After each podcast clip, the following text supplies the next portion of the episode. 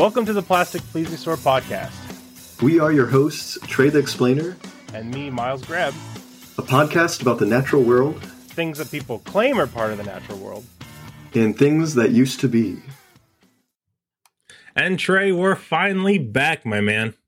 Oh yeah, yeah. It's been a while. It's been quite a time. it's been like two months because we had uh Christmas time mm-hmm. and New Year's time and family times. Mm-hmm. And um, I went to Disneyland. How was that? Was that fun? Oh, it was good. I took my five year old nephew. Uh, first ride I took him on was Indiana Jones ride, which I think scared him because oh no, uh, he he doesn't um get like buy into fantasy explanations that well. So I had to give him like sci-fi explanations, right? Um, uh, so I'm like, okay, each of these are a portal to these different dimensions. So like it's real. That's why we're going down there. He's like, okay, yeah, portal to ancient underground city. I got it. And so when we're going down there, I'm like, yeah, and don't look into the thing's eyes because you're turned to stone, right? Which is like the plot of that ride. And he like mm-hmm. didn't look at most of the ride. Oh my god! he was legitimately scared of turning into stone. So I might have ruined the Indiana Jones ride for him, but he really liked every ride after that. So Oh, that's awesome. I yeah. remember when I was a kid, I went to uh, Disney, what's the one on the East Coast? Disneyland. Disneyland uh, is in California, Disney World oh, is no. in Florida. Disney World. Okay, okay. I went on the uh, Yeti ride, and that yeah, one like scared the, crap out of me.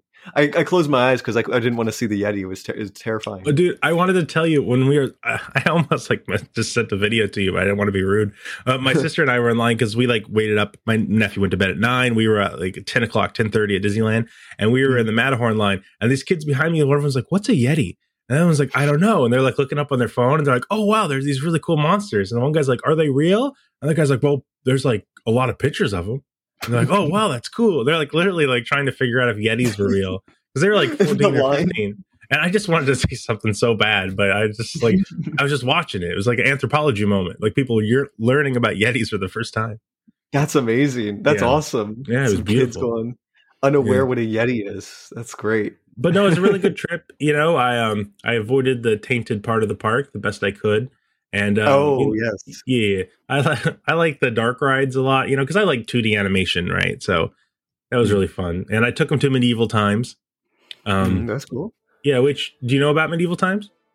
medieval time it's like where like it's like a it's almost almost it's almost like chuck e cheese it's like a place where you can take your your family to and they like joust and you can yeah. eat mutton and stuff they yeah have big, have they have a big pit in the middle and they have like a king or queen and like you get different colors of what your sides are and you got to root for your knight and they fight and everything and you get to eat with your hands and drink dragon's blood and eat a pheasant we have it here i've never been to medieval times so that sounds fun oh it's fun, it's you, would love it man it's fun Oh, that's great. Yeah. Um, so yeah. we went to that, and our guy won. The Red Knight won. So that was fantastic. Um, they made the red and yellow knight, the bad guy, like super sexist. And he did oh. the queen. and I felt bad for the people in the red and yellow side because they're like, yeah, go red and yellow knight. Then he's like, fuck women. And then they're like, oh, ooh, uh, we for the other guy. Or but he lost. That's he really died. funny. He died for his sins. So he know, killed. He, they kill people well, in these things? Yeah, there's a sword. Or like not real. You know? Yeah. Oh no, God. no, nobody actually died. Um, they're actors. You know. That I, I that sounds, you, you, sound like the coolest uncle ever. That you're taking. Oh your, yeah, I'm fucking rad, dude. That's like, awesome. Yeah, it, it was really I'm fun. Looking, I, I, looked up medieval times and I see the meal and I see yeah. corn. I see yeah. corn. That's a historical inaccuracy right there. They didn't have I know because it's fucking American. Like it's like the most American of all food it's like that one um, Christopher Columbus movie where in the beginning they like show his farm and there's like turkeys on it. Oh, oh, is that 1492? Yeah, you're like, oh, okay, oh, man. it's just such an American thing, you know, fucking turkeys and corn, and you have them in European setting. I don't know. Good dang, you're good, yeah. uncle. That's that's awesome. That sounds like a fun time. Yeah, it was really cool, man. a lot of fun, and uh, you know, uh, he got a little hoverboard for Christmas and a robot dog. Oh damn! And then we watched Powerpuff Girls and hang out and ate pies. You know, good time. So that's awesome. Damn. And we were all vaccinated and wore our masks and stuff, so none of us got COVID. So that was pretty rad too. That's cool. That's cool. Yep. Oh, awesome. I, am trying to think about you. how was your How was your Christmas and two months away from the show? Oh, I was good. I I made I finally published that iceberg video and it, it yeah, blew nobody up. liked it. It got no views. That's too bad. Everybody hated it. Worst performing video ever. It's no, still he got at two point two, no, two point five right now million. 2.5 million. Yeah, fucking is- baller, dude. which is nuts because it, it, that's like almost triple what I typically get at that time or whatever uh, in the amount Yeah, of times it's got it on that I got it. iceberg trend, my man. I know everybody likes icebergs, and my I remember my talking to my dad. I'm gonna throw him under the bus. I feel bad. My dad was telling me I was telling him about the video, and he's like, "That's too long. It's like 50 minutes." He's like, "That's too long. You need to split it up into parts." And I I stuck to my guns, and, and it paid off. Everybody loves. it's a really good video. It, it- it's basically he just comes at you like shotgun style with like, here's a weird thing, and here's a weird thing from history. and I kept on adding to it. Like that's why I kept on getting longer and longer. I was I would read a cool fact. I'm like, oh, I need to edit that in. Go you brought out in some there. of my favorites, like Donkey Headed Jesus, that we talk about on here sometimes. Oh yeah, Donkey Yeah. Headed Jesus. It talked about Star Wars archaeology. You yeah, can find the yeah. The sites, the filming sites, still out there in the desert. Yeah, and you brought up that thing that I, I try to talk about sometimes. Where like a lot of people in history just did stupid, dumb shit, you know, like write their Oh, names, like I was here stuff. You know, you have that one there. So yeah, man, yeah. really good, really good, fantastic video. Everybody should go like and subscribe and ring that bell for Trey. And then Oh, also we you. have our own shit on YouTube now. Yes, we. Fi- I finally posted the the little the clips of the first podcast episode on YouTube. Yeah. So You uh, if you it. want to hear Trey and I on YouTube with some images and my fantastic Photoshop slideshow work, um, Oh, his editing's great, guys. His Yeah. editing's so much fun. I was like chuckling to myself because I so he edited it, I uploaded it, um, and and his editing, it's pretty fun. It's pretty good. I like don't know how to make the images move and do fancy cool stuff, but I think I have funny images. So that's the that's what you can get from me. I'll get better though. I'll do this. I like I'll do the seeing second your- one. Yeah, like seeing your Final Fantasy uh, like edits. Oh yeah. Those are the- Well, those I'm always gonna throw that in there, man. I'm Final Fantasy fanboy through and through.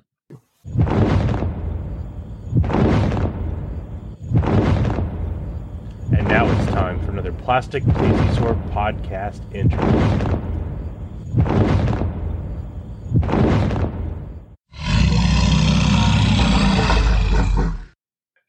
But hey, we got a um, a guest on the pod today. We do, we do. Yeah, I think he's muted right now. Let's let's unmute yourself and introduce yourself, my man. Hey, I just I didn't want to. Uh, I muted myself because I didn't want to uh, interrupt the uh, the glad handling uh, back patting you guys had going on. Yeah, So- yeah, yeah. It's an important part of the show. no, but that's awesome, Trey. Uh, Trey, this is my first time meeting you. Good to meet you. Uh, Yeah, my name meet is uh, Russ Dobler. Um, I'm the current president of the New York City Skeptics, uh, and I do something I call AIPT Science, which is on the uh, comic book pop culture website AIPT, AIPTcomics.com. Um, and uh, we do all kinds of things, mostly comics, but movies and TV and video games and, and everything pop culture. Um, we have a good relationship with Marvel. We do an X Men column with them every week, and uh, you know a bunch of other stuff. And I have my own little corner uh, where I do science and pop culture. But these days, it's mostly skepticism and pop culture. So um, I don't think anyone else really does that, or at least to that degree. Yeah, I agree. I think that you guys definitely um, understand kind of like skepticism with a capital S and bring it to pop culture, which is, of course, something you know I've been really interested in, and so I'm glad that you do a lot of that work because I know a lot of that work can, can be thankless and hard work. Yeah. Um, also, it can be a bit prickly because some people see skepticism as like you know being cynical or negative. So finding a way to not necessarily debunk things, but look at things through like a materialist, critical thinking view, and but then making it fun and still get clicks can be difficult. And so I think you do a good job of that. Yeah, and uh, well, obviously, I was needling you earlier because we've known each other for a long time. I Yeah, think uh, I think uh, I interviewed you when you first started uh, after the gold rush, I, I believe, and I don't even know how many years ago that was. Yeah, it's like Um, five years ago after I was on SGU and they interviewed me and stuff, Yeah. and then I started getting interviews with you guys. Dang, five years ago? That's awesome. yeah, five years ago, or in COVID years, twenty-seven years. Yeah, last two years don't 27 really years. count. You know, Yeah. like COVID years are like presidency years. They like age you rapidly. oh yeah, rough, man. Um, but yeah, you're you're absolutely right. I mean, uh, the number one rule, I think Matt Brady of a, another site called the science scienceof.org, uh, if he didn't say it first, I'm going to credit him with saying it. Uh, the number one rule is always don't kill the fun because, Mm. uh, you know, there's no point in that. You're not going to reach the people that you really need to reach. So it's it's always a matter of well, here's what we saw in this TV show or in this comic or whatever, and maybe that's not exactly right, but it kind of relates to this other cool thing that we can talk about. Um, what do you think about the use of the word skepticism as like a group, um, or some might call it a movement? Because you know, there's been kind of like ups and downs as it as a collective movement, if it even is. And uh, certain people who have been on our podcast before um, have tried to distance themselves from it, maybe successfully or unsuccessfully. So, how do you feel like that term is um, being applied, and how does it feel to you right now?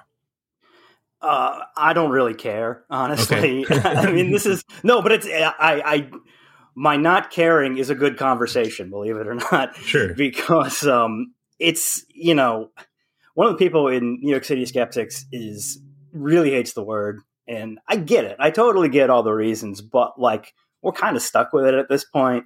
I mean, you know, turn of the century, we had obviously atheism isn't the same thing as skepticism, but the atheists tried to call themselves the Brights, which was just an absolute I- disaster. I'm not fond of that. I, I don't remember this. This is this is Yeah, interesting. you're lucky. right? Daniel Dennett. It was his idea, and a couple other people, I think. But yeah. The brights. Whoa. yeah. So of course everyone was like, "Oh, you think you're so much smarter than us, you asshole." yeah, Uh, so it's just, yeah. So it's like, at some point, you need to start stop navel gazing and just do the work. And you know, I I think I'm at the point where, yeah, maybe there's a better word out there.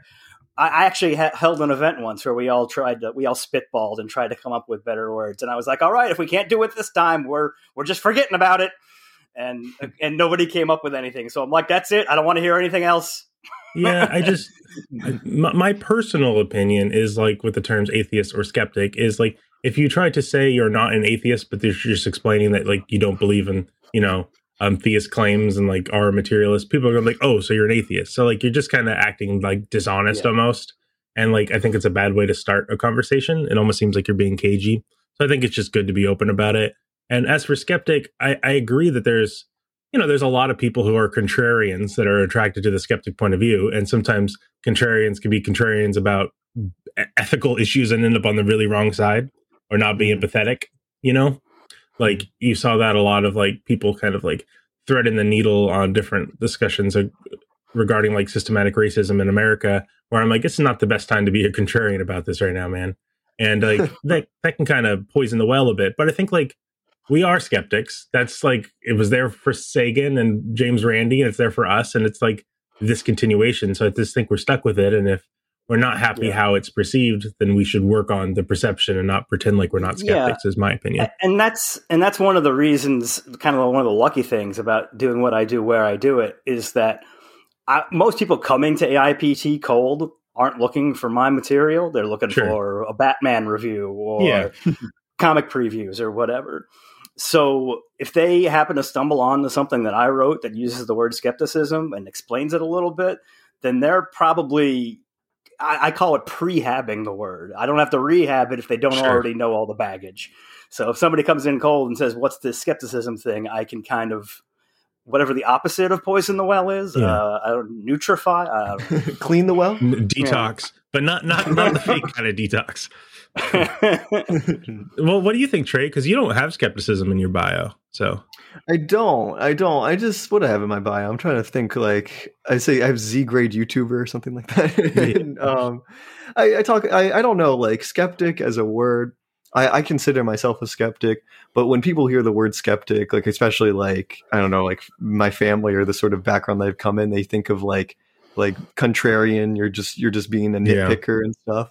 Um, I guess it has, has this negative association to it. Um, similar with atheists. Like I consider myself an atheist, but like when people think of atheists, they think of like um, was it the the fedora hat or whatever? the, whatever I fucking hate that. That shit pisses me off, quite honestly. When people do that meme.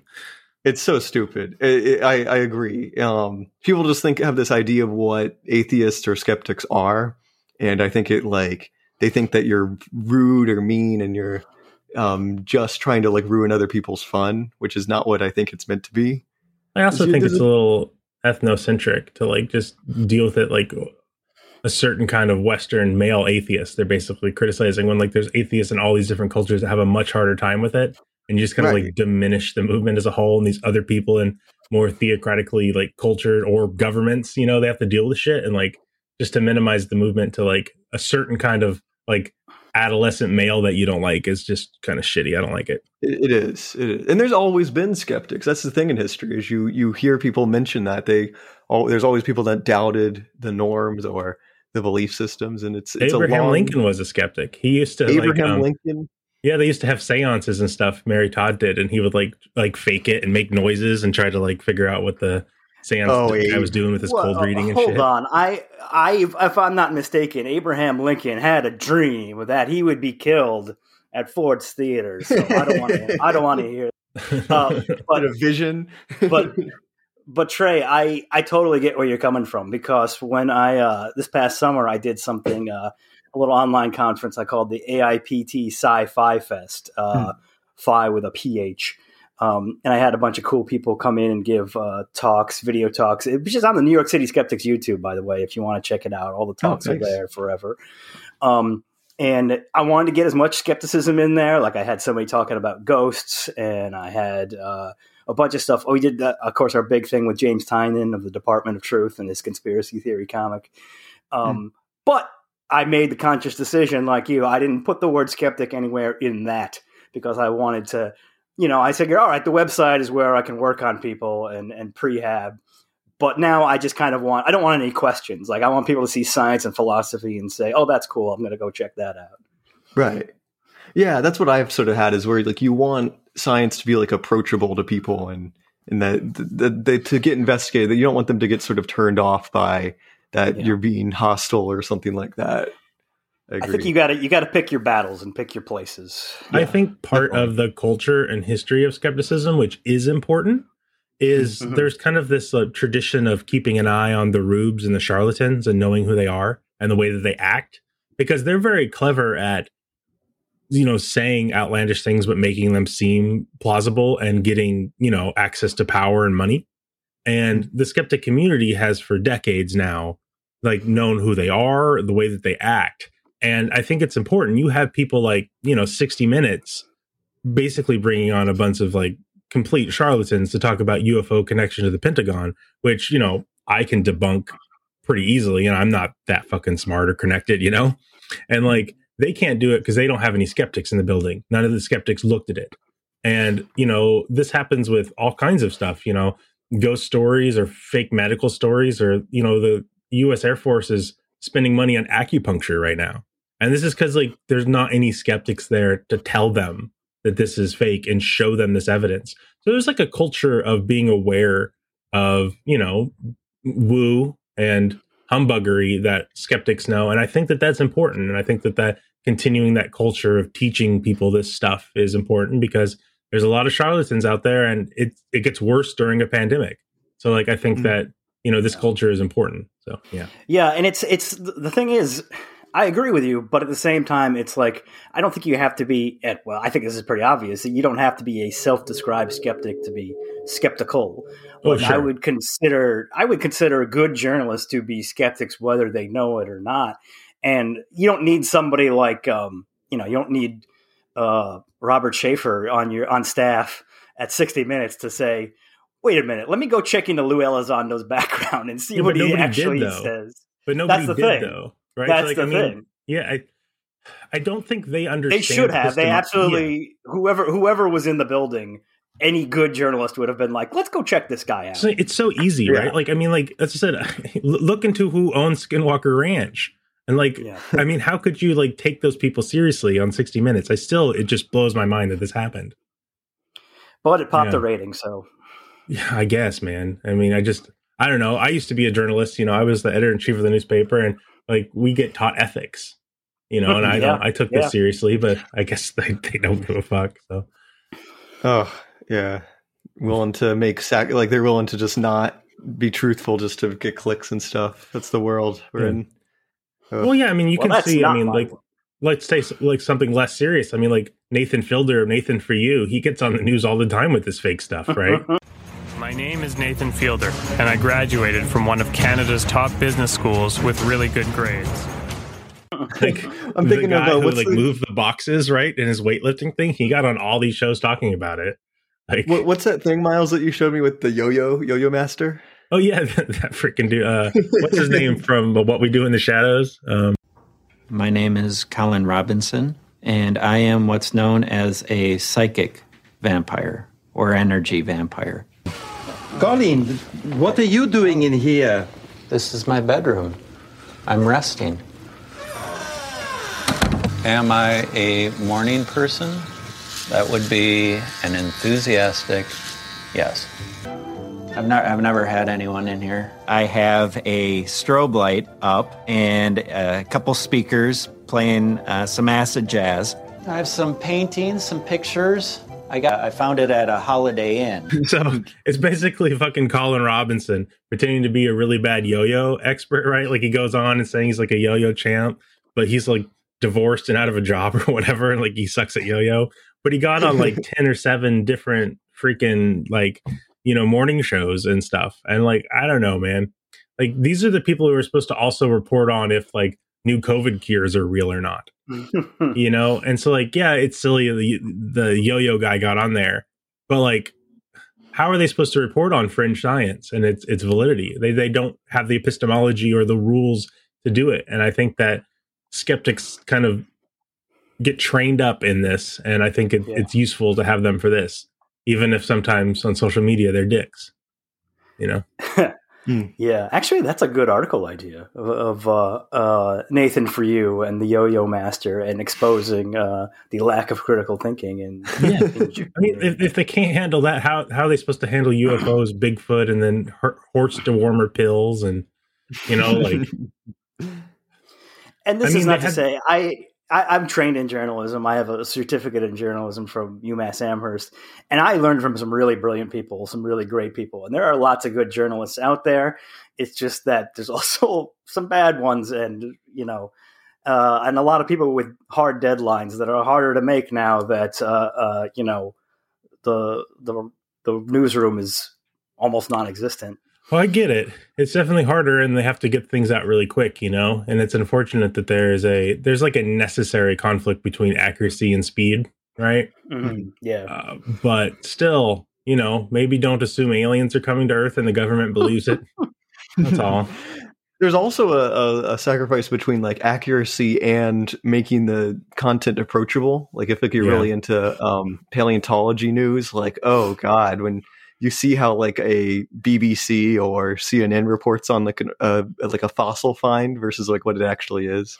Oh, it's like oh oh look like giant fish dinosaur discovered, largest ever seen or something. It's like oh god, real Godzilla discovered in the Jurassic, yeah. right? They'll say something like that. Jurassic Park turns out to be real. Or they do things to get us lefties to click on it, like that possible female Viking that's the, they're really not sure was a female warrior Viking or not, you know, but like people like Oh, that the- idea.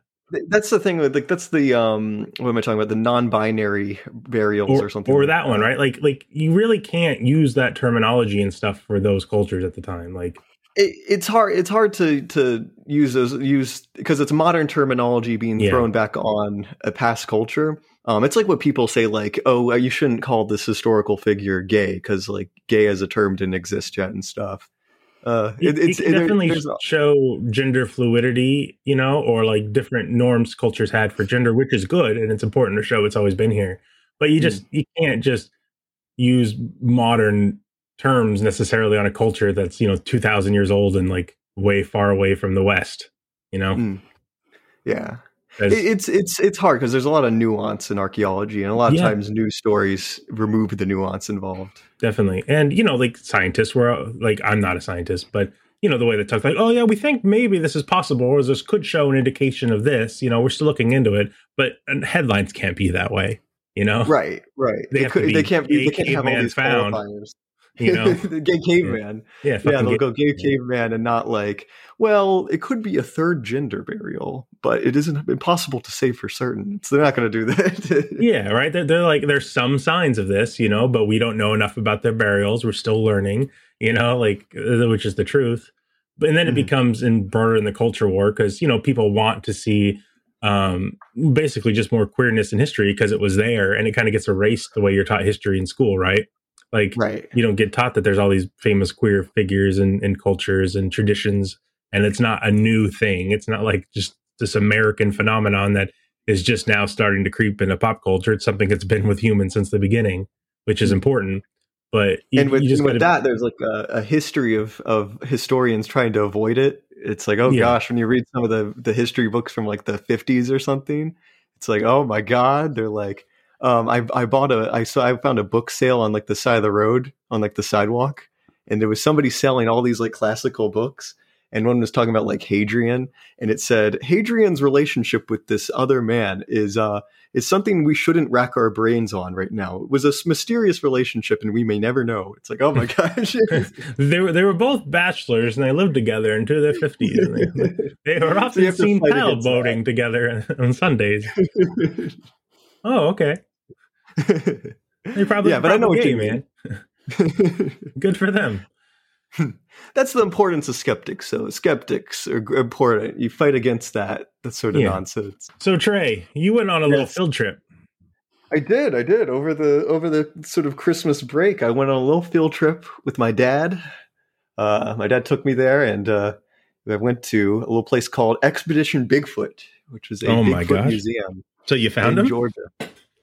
I, I did. I, I well, that's a that's an interesting question right there. Did I find Bigfoot? I'm going to say no. I Oh, well, I, fuck. technically I did. Technically, I did find Bigfoot, but like like not in the not in the way most people would think you find. It's like a Bigfoot. metaphorical Bigfoot. Yes, yeah, Yeah. yes. The Bigfoot that's in all our hearts. The All Bigfoot in that the, the the Bigfoot was the friends we made along the way. Well, I'm gonna take a bite of my almond croissant here, and you tell me your story. Yes, yes. So Expedition Bigfoot, it is a Bigfoot museum um, in North Georgia. I want to look up. So I read the the little thing before um, I went there, and it had like this uh, tagline. It said like, it says, "Oh yeah, here it is. Here it is." It's funny. Uh, it was. It was like North. Come see North Georgia's biggest, newest family attraction in the country. It was like I had all these like specifiers on it like the best, the top voted best North Georgia family friendly um, uh, museum or something like that. And anyways, it's it's museum in the middle of nowhere. It's in the middle of the wilderness in in North Georgia, um, and it has a whole bunch of Bigfoot paraphernalia and uh, exhibits and stuff. And I I wrote down a list. I, I took so many pictures in this place, and they had some great quotes and stuff. Um, so you walk in, you walk in, and they're like, they t- give you a ticket, and they're like, all right, stand here and watch this video. And it's like this little 10 second video, and it tells you, it says, gather information and examine the evidence, dot, dot, dot, with an open mind. Oh you shit! They go. have evidence. Uh, yeah, it says gather information and examine the evidence with an open mind. So Yeah. I thought that was kind of good. Um, yes, they, they had a lot of evidence. Uh, the most common thing that they had was they had like dozens and dozens of Bigfoot uh, prints, Yeah. like lots and lots of them. But here's the thing: is like there was a huge, huge diversity of like the footprints. Um, like there's no there's no um, uniformity to them. Like uh, you'll get some that look very much like human feet, or not, and, and aren't even that big. Um, but then you'll So get some that are human more feet. because they're probably just human feet. That's the thing. Well, like I saw one where it looked like a human foot, and it was the size of a human foot, and it said big, like uh, juvenile Bigfoot. oh yeah, it. So- Yeah. so so there's that so they have a defense even for that um well yeah there's th- one that look like just straight up human feet with like the toes and everything looking normal um but then they'll have others that look more like chimp like will have opposable thumbs Hmm. um there's some that look more like dinosaur like where like they look literally like dinosaur feet Did our Uh, boy Jeff sign off on these? uh jeff so jeff was featured prominently in this museum This is Uh, um, Jeff had- Meldrum. For people who haven't listened to every episode, he's one of the world leaders on Bigfoot apologetics, and we interviewed him on episode two. Yeah, they they had a so when you first walk in, they have like a wall that has uh, framed portraits of all these Bigfoot experts throughout the decades, and uh, Mhm. Jeff is featured very prominently. Yeah, he's the Uh, man, right? He's He's he's he's the he's the yeah. champion. He's the Yeah. champion. Um, they had the cripple foot. Speaking of Jeff, they had his his favorite, the cripple foot, um, which was toe. made by a known hoaxer, um, but for some reason they believe that this one is not a hoax. Yeah. They they have some toes. So they had one with like five toes. They have another one. There was one in the museum that I absolutely loved. It was a three toed Bigfoot. Yeah, Literally, it was it was the Fouke monster, and it was a three toed the Bigfoot. Florida one. Uh, no, this is the one in. Oh God, the uh, there was a movie made out of it. Was it Oh, what'd you say? Arkansas? Arkansas, yeah, the Hmm. Fouke monster had the movie uh, Boggy Creek. Right? Oh, Boggy was, Creek. uh, yeah, yeah, of course. Here in this primitive river bottom wilderness in southern Arkansas, along with deer, duck, crane, and beaver, lurks a creature that walks upright. Whether it is a man, a monster, or a myth, no one really knows. What we do know is the people around Fouke, Arkansas say they have seen such a creature nearly 250 times since 1954. And that this creature, whatever it is, emits one of the most terrifying sounds ever recorded.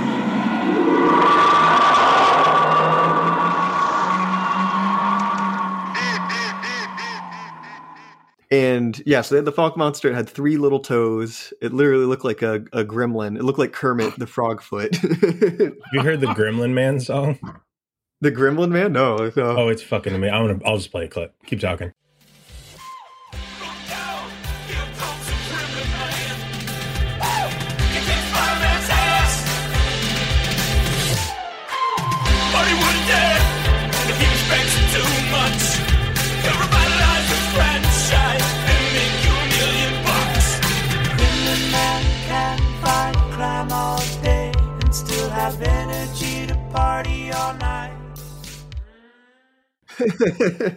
uh, so that's the thing. So there is a huge diversity of footprints, and some of them are giant, some of them are small, and they're all like right next to each other.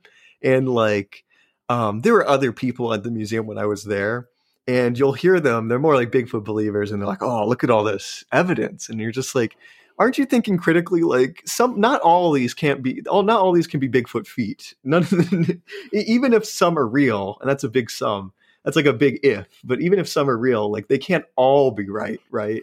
Yeah, the fact yeah. that you're you're putting them all in there is like negative evidence, right? Like, Right. And I think Yeah. Jeff would would side against that. Jeff, yeah, Jeff, I don't think, is he would like that. Yeah, Right. Well, because they also had um this this was my favorite. This was one of my favorite. They had a lot of really good stuff in here, Miles. They had a, a Bigfoot butt print. Oh fuck yeah! They had a big a Bigfoot's ass print in like the dirt, and it, and according how to was them, it? Uh, it was it was pretty uh it, it didn't look like much of an ass print it just Nah. kind of looked like a a cast and then like with like a sort of spine in the middle Just wasn't bigfoot must have enough for you. ass They bigfoot don't must call have a him- huge shallow ass They don't. They don't call him Big Ass. Uh, He Yeah, does not have the donk. Apparently, that's tragic. Poor guy. well jeff apparently gave the approval on that one You know, according to them Oh, according so- to them jeff approves of the bigfoot ass so there's they they had a giant bigfoot handprint and it literally looked like shrek's hand it was ginormous it had Bigfoot huge fat is like fingers. onions. it's like onions they have many layers He has layers. Um, uh oh and this was the this was like the crown jewel of the museum um Mhm. it was a 36 inch bigfoot shit from oregon it Hell was yeah.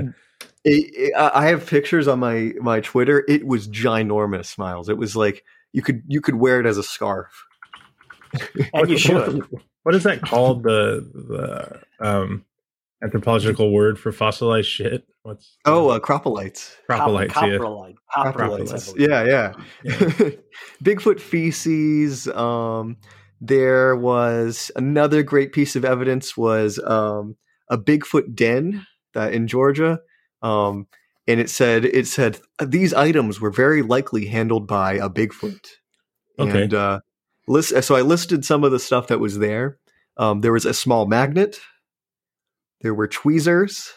There was a Broken Creek Indian axe head. Hmm. They were forest mushrooms. Quote, no mushrooms grow in this area. Okay. Okay. Found found on ground near the outside cat pin, which I think is really funny. what is a cat pin? I've never heard of a cat pin, but there you go. There was a a cat. I guess. I guess it's Yeah. as simple as that. There is a small heart shaped rock, right? Digging Oh. stone with apparent finger notches. There was a sharp stick, a tube of aftershave, Yeah. seven mason jars, Shaves. All right. Mason and uh, a takeout tray, like a takeout box that you go to Yeah. like a restaurant.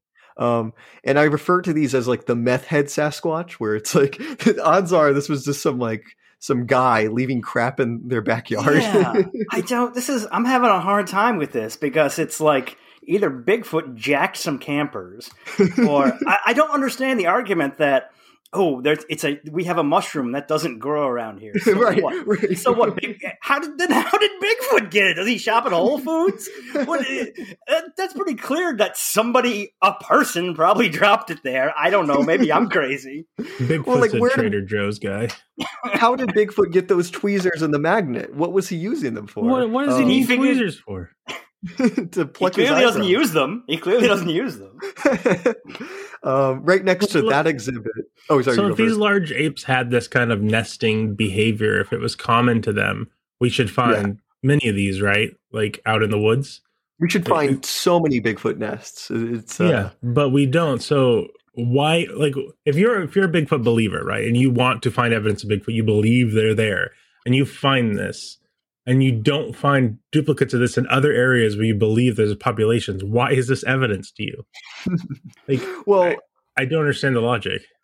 uh, it's the, like my favorite part of this exhibit was the the lists. They had so many lists like that. Um, there was a list that said, "What does Bigfoot eat?"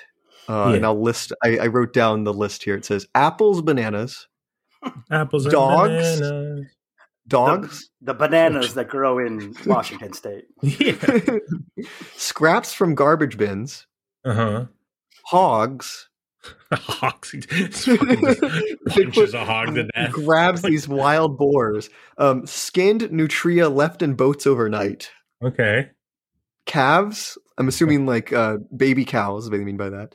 Yeah. Um, I like this one. Mice wrapped in grass like little packages. What? What? A human being wrote that sentence seriously? Yes, yes. This is word for word, Miles. Like this is quoted. Oh, Hot that's so dogs out of a cooler. Yeah. Well, yeah. dogs No, out of a he's cooler. gonna eat a hot hot dog. He's a cold hot dog kind of guy. Corn in the middle of a cornfield. Shuck it like a banana. These Again with the bananas. Shuck, Just sorry, loves- shucking it, shucking it like a banana. Sorry. Just loves peeling things. Candy bars and Uh-huh. uh, finally pancakes. Yeah. I Where he getting pancakes? What the fuck? Where is this? From McDonald's. citation? Citation needed, please. Yeah. I need to know where No, these facts are I mean, from. the winner of this is the is the mouse wrapped in grass, like like it's a fucking like sushi roll or something, man. like little packages, Miles. Like little. That's packages. adorable. I mean, not for the mouse, but it is it is adorable. Uh, Can you, what can else you happened here? imagine? Can you imagine uh, what a Bigfoot would look like chasing a mouse around the forest? I know. Oh, that'd be hilarious. There's one episode of Monster Quest we watch where the guy like looks for like grouse and tries to catch them. He's like, yeah, Bigfoot would snap these things. I'm like, apes don't really grab birds and eat them that much. It's not like we're just not that good at. Go try to catch a bird. You're like a human with like complex thoughts and training and YouTube. Go outside and try to catch a bird. Good luck. You're not going to catch a bird. there was a another exhibit for a Bigfoot helicopter attack in Dahlonega, Georgia. Is a helicopter Um, made out of Bigfoots or a Bigfoot in a helicopter? No, uh, so an army heli- helicopter crashed in Okay. uh, the middle of the forest in Georgia, and uh, in the army soldiers there, uh, bi- three like dark shapes, allegedly Bigfoot, were like investigating the the tra- crash site. Yeah, they were like showing up, and then like the um soldiers. So they, I think the soldiers were anonymous because, of course, they were. Mhm. Um, they deterred them with machine gun fire. They shot at the Bigfoots, and they escaped. They didn't hit them though, so nothing came Yeah. of it. We hit nothing. No blood, no bodies. We hit nothing. I, you know what. I think happened here? So the co- helicopter pilot like crashed the c- helicopter and needed an excuse, like, "Oh, I destroyed this expensive military equipment." Saw Bigfoot. oh man, Um, fucking big. there was there was some odd stuff in there too that that like wasn't really. Oh, Explicitly... now we're getting to the odd stuff. Oh, yeah, Yeah, sorry. well, that's all just no- I mean, whole- this welcome whole- to this podcast. This is what we talk about all the time. it just gets weirder and weirder. There was a map. There was a huge map on the wall, and it didn't have any really descriptions with it. And it was a map of missing missing persons in America. Oh, come Mhm. on. And they it seems, and it was like thousands and thousands of people all over the United States. It seems like they were suggesting that Bigfoot was my responsible for like Oh stealing. my god. John people. Benet Ramsey. Yeah, like it was like Yeah. people go on hikes and Bigfoot kidnaps them. Len- Somebody- Lindbergh baby has been hanging out with Bigfoot. JonBenét Ramsey. Oh somebody, God. somebody tell QAnon. It's not the Democrats. Bigfoot. Bigfoot as like an agent of the government disappearing people. Yeah, well, uh, Uh, in the comic book proof, um, uh, you know how uh, Jefferson really wanted to like catalog the West. You know, that's why he sent like John Lewis out. The, uh, uh, sorry, Lewis and Clark out there, and like part of it was they wanted to prove to like um, French biologists and naturalists that like the West had really cool animals too, right? Um, One of the people he sends, I say people, but one of the things he sent out into the West was uh, Bigfoot himself. Um, Oh my god. yeah, and so Bigfoot is like out there exploring the West and and tracking it for the U.S. government. It's a good book. Oh my god. That's cool. Yeah. Dang. Let's see other artifacts they had. They had a river rock collected from the site of the Patterson Gim- Gimlin film. Just a Gimel? rock. Like Just a rock. It was just the rock from the the film Huh. site. Bigfoot's foot might have touched this rock, Miles. this is like all the artifacts from the crucifixion. It's like you know, guy wore his sandals, the, the lance, the nails, everything around Jesus, anything Miles. around the Patterson Gimlin film. These items were very likely handled by a Bigfoot. That was a direct quote, man. The rock. um, the the mason jars and, and oh, the mason jars. Yeah, yeah. Um, they is uh, relevant to this show is they had Monster Quest props. Monster Um, Quest. Monster Quest props. They had a Sasquatch map mask and a uh, Yeti mask, which was kind of cool, I guess. Um, they had so they had a replica of the Pangboche hand. If you ever heard Mhm. of that, Yeah. um, it's this uh, for the viewers at home. It's like this uh, skeletal hand that uh, people think is a Yeti hand, and it was held by these monks in a monastery for a while. When I was Um, like people- ten or eleven, that was one of the most convincing pieces of evidence there was. right, along with the Yeti scalp that was there. Yeah, because Um, like those, these are up in like the Himalayas, like you know, like in a monastery, no one could touch it and examine it. And you're like, ooh, magical, cool artifacts. Well, and I talked to my so I had my dad there, and my dad's more of a Bigfoot believer than me. Um, Yeah. He he was like, I was telling him, I was explaining because this hand. So people have DNA tested this hand, and it's it's a human. Um, and the Bigfoot Museum does note this. They have a, a little label on it that says the finger bone was DNA tested and shown to contain human DNA markers. Which I which like yeah yeah it's a human hand. Of course it's gonna. But we got to show it anyway because it's cool. Leave us alone. it, it's been confirmed it's belonged to like a human being. It's just some some monk's hand. Um, and my dad, my dad was like, "That's a," but like he's like, "Son, that's a big, that's a big hand right there. That's that's too big to be a human." And then he held out his hand on top of it to to match, and it Yeah. actually was like a perfect match to his Awesome. his hand size. my poor dad. So ipso facto, your dad is Bigfoot. my dad is a squatch. Oh my god, I'm half well, Bigfoot. Yeti, but yeah, Well, that's the thing. So that's the thing is people get fooled by this a lot. Is that the human hand like it's it's the bones and the fingers are not all connected once it gets to like your knuckles and stuff. And so like if, stuff like that when people aren't familiar with like skeletal hands, they think like the hands are ginormous when it's just like those parts of your hand are just covered up with skin. It's all connected Sure. with Yeah. like soft tissue. So I think that's what happened there. The, they had the Yeti scalp again, which has been DNA tested to belong to like a mountain goat, but they still had it there. So there's there's a lot of like evidence that's there that's been the band or the animal. The what? Never mind. Oh, sorry. the animal. The animal. Sorry. um, they had Bigfoot pubes in a glass jar. Um, they literally I, look like I like how you're you're just zooming right past that one, Andre. it's like what can you say what can you say they had a whole section a whole uh native american section um Yeah. They always do that shit. They always do that shit. And I've been like, so I've been making a video specifically on Bigfoot in Native American culture and how it's been like thoroughly misrepresented. Um, Yeah. They had, so the most famous thing that they use is the painted rock or like hairy man petroglyph, Which is a Um, bear.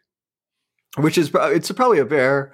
And um, I, so I actually contacted the Tule River tribe um, it, as an interview for the video that I'm working on. And um, I mentioned that this painted rock, like pictures of it, were used at the Bigfoot site and uh, the Bigfoot Museum. And the representative of the tribe, I like, I kind of, I was like a tattletale. I got the Bigfoot Museum in trouble because um, the representative of the tribe said, like, oh, oh, they did not give us permission to to use that rock there. They they did not. We didn't give them permission. They didn't check by us. We're trying to crack Well, down on that. They got so that- themselves in trouble for their actions. You know, you, you just informed the people who are responsible. They just did it. They did it without because um apparently the um Loren Coleman Museum is in trouble because they used the painted rock uh in their museum in their museum. Ooh, my voice in their museum. Um, so the, I'm assuming some manly, Trey. Don't worry. the museum might uh be closed for a little bit. I don't know. I might have gotten them in trouble. Yeah, well, they're doing Um, some retrofitting. That's there's a lot of that. Well, yeah. Bigfoot. Well, so like they have a lot of Bigfoot, like they alleged Bigfoot mythical creature, like from Native American folklore. And um, but the thing is, they have a video playing that is like an animated uh video of like a Native American story. Um, and the Bigfoot in the video uses fire and like does like shadow puppets on the wall and stuff. And it's like that's not what Bigfoot is. That's not what Bigfoot does, and like what they think Bigfoot is at least. Bigfoot doesn't use fire. Like what are they talking about? So uh, they had pictures of medieval wild men from Europe on the wall, Yep. as if that's like evidence. Like Bigfoot It- existed in Europe in the Middle Ages. Like It's what? evidence of it being a popular meme that gets um, repeated through cultures and not a biological animal. Oh yeah, yeah. That's a thing. Oh, and then um, I'm getting towards the end here. I'm looking. Well, I'm not actually. There's so much. That, that was just the first room, actually. Um, Well, you're gonna make you're gonna make a video about it. So so this was where it started getting like malicious like it's fun like it's fine like if like you do like the bigfoot evidence like oh they had like a map they had a map of bigfoot sightings which was kind of funny um and it was like pins on a map of georgia and florida and stuff and Yeah. like some places were showing repeated visits in like downtown atlanta and like orlando florida which i'm like what bigfoot is not in those areas like what are you talking about what about like- our guy who tried to roofie him? Oh, oh, oh, the oh, the in the in the trash can, right? Where was Yeah, that? He That hung up by the trash can with his gun and um, with, like some orange juice and a roofie, and tried to take down Bigfoot. there was uh that was pretty funny. Oh my god! And then he fell asleep as he was trying to. He's my second out. favorite guy after the. Uh, look at the size of this sucker. That's the best guy. the sucker. Um, there was one Bigfoot sighting in Athens, Georgia, which is where the University of Georgia is, which I think is kind of funny. Just like Oh, if I you're if you're I was hoping if you just said Athens, like that'd be in, bad. in Athens, Greece. Oh my god, that'd Yeah. be great. Oh, oh. Um, so here's where it got kind of like uh stuff like it was annoying. Um, there was a whole section devoted to like a government cover up of Bigfoot, uh, where they're convinced that uh, there was a video playing and it was called "Where Are the Bones?" dot WMV, and it was and it had like a slideshow. It said, "Where are the bones hidden?" Good And- question. and it said they're hidden. and they're convinced that the bones, the Smithsonian Museum Oh, and the. U.S. government are like colluding to hide the bones for some reason. Seventy-eight um, percent chance they think that about giants as well. Well, that's the thing. is So there was a weird overlap of Bigfoot and like Nephilim stuff because there was a uh, He's their Christian skeleton- then. Yeah. No. The, the, so I found out they were Christian because hanging on the wall was um, a Bible verse Oh, Um, yeah, awesome. above like the Bigfoot like uh Sasquatch like mannequin it said it's the glory of God to conceal a thing but the honor of kings to search out a matter Proverbs yeah. 25 2 So we searched out that he's not real. So what are we like? the honor of kings I don't know they had like a skeleton size chart and Mm-hmm. um it was like a it was a printed off piece of paper um and I've seen this on the internet a lot from like Nephilim forums um and it shows like skeletons with like descriptions of them underneath and it like it's like eight foot tall skeleton 10 foot tall 36 foot tall skeleton Um, and it like lists like Maximinius Thrax, who's like a Roman emperor. Yeah, yeah. Apparently, he was a Bigfoot. Goliath was a Bigfoot. King Og was a Bigfoot. Fucking Og. Og's There was- like barely mentioned in the Bible. Like, there was a 36 foot tall giant Bigfoot. Uh, it's what? it kind of just dovetailed into nutty. Um, they had a, a, a, a part devoted to uh, Teddy Roosevelt's Bigfoot story. Yeah, yeah, yeah. Which isn't Um, really a Bigfoot story. And it's not even tell, Teddy Roosevelt's story. It's it's Teddy Roosevelt quoting another person's Yeah. story. Um, and if you actually look at the, so there was a book released later of like a friend of Teddy Roosevelt, and he was relating conversations that the two had about that story. And even Teddy Roosevelt was skeptical of it. Um, Teddy Roosevelt believed he was the guy whose story it was was talking about like a mountain lion or a black Mhm. bear. So it's been like thoroughly distorted into like Teddy Roosevelt's Bigfoot story when like no, that's not what it was. It was Teddy Roosevelt describing someone else's story like a mountain man story. Um, and Teddy Roosevelt himself was himself was skeptical of it. So it's like totally misrepresented. Oh god. Um, they had let's think. Uh, okay, we're getting towards the end. There was they had a, a part devoted to the Dyatlov Pass incident. Mm-hmm. So Bigfoot did that They again. about Ape Canyon, or They did. They had a whole place. They had a whole um, diorama devoted to Ape Canyon. did they hide like- the part that they said it was like demons at first, and then Oh no, I, I don't remember that part. Oh my gosh. uh, yeah, They, it- didn't all tell they you had- about they didn't tell you about Bigfoot holding seances at Ape Canyon because that is a part of the story. yeah. really? See, like they're like demon monsters at first, and then then they become more material. You know, Oh my God. like like in my opinion, in the post Darwin world, all these stories that used to be fae stories, you know, or if you're a Christian, like demon stories, they kind of don't ring true and become memetic unless you like make them more material. So all Mhm. the stories that would have been like, you know, the spirits in the woods slowly become Bigfoot. They become a, you know, a relict ape. And so like the ones that catch on have to if they have that spooky stuff in the beginning, they have to turn more materialistic to catch on so people believe them, which is Right. what happened a lot with a lot of early Bigfoot stories. Right. Well, because like yeah, they had a they had a they had a segment devoted to the Fouke monster, and there was a sketch of the monster, and the monster literally has like demon horns and like a pointed devil tail and stuff. It's just and like they just downplay that stuff. We downplay it. So, oh gosh, I think that I think that's towards the end. They had a whole bunch of really kind of fun uh, dioramas and and models. Like they had a giant Sasquatch that you could take pictures in front of. Um, but yeah, when they they when they were like deceiving people like that's when like trying to play up like government conspiracy stuff like that's that's when i'm like oh yeah, when, when they were telling the truth though and had the real Bigfoot evidence, then then you got to applaud them. Well i wrote down sort of like my conclusive thoughts and i said like they want their cake and eat it too. They want to have their cake and eat it too. Because like they'll use clearly debunked and like unrelated stories as like evidence of bigfoot evidence even because Yeah. like they don't have enough. They don't have enough stuff to fill up the museum. So they're and just then like and then once you introduce conspiracies, suddenly the lack of evidence becomes evidence in itself. Right, exactly, exactly. They had a they had a crate. They had a crate that said property of the U.S. government, and it had like a Bigfoot head in it. it had a giant Bigfoot skull, and I was like, oh my god. yeah, I, what I got is that they were very desperate for evidence. They'll use pieces of Tupperware that somebody said Bigfoot touched. Like, yeah. Oh, yeah. Generally, so generally, I love the museum. It was pretty cheap. It was like eight bucks to get in or something. It was probably it was worth it because they had a whole bunch of weird, nutty stuff in it. oh yeah, Um, it sounds rad, man. I'm glad. You got, I'm glad you got to go, and now you know the Bigfoot is real. So Yeah. Well, no, I haven't, and it's been a great like research thing. So, like, I before I went into the museum, I like had been re- uh, reviewing those Native American Bigfoot legends and or quote unquote Bigfoot legends, and they had a list. They had a massive list that had like Native American stories that mentioned Bigfoot, and I was able to like go through every single one of them because I was familiar with it. And I was like, "That's bullshit. That's like that's a story about a guy with an iron nose. it's a story about a one-footed man who eats people." like, awesome. my dad, my dad hated me. My dad, my dad didn't hate me, but he was like, he could, t- he was kind of. I felt like he was kind of annoyed by me because like we would walk up to an exhibit and I would be like, "Oh, okay, I know about this. This is BS." he was like, he was just like, "Just let it be good. Just let me have fun here, son."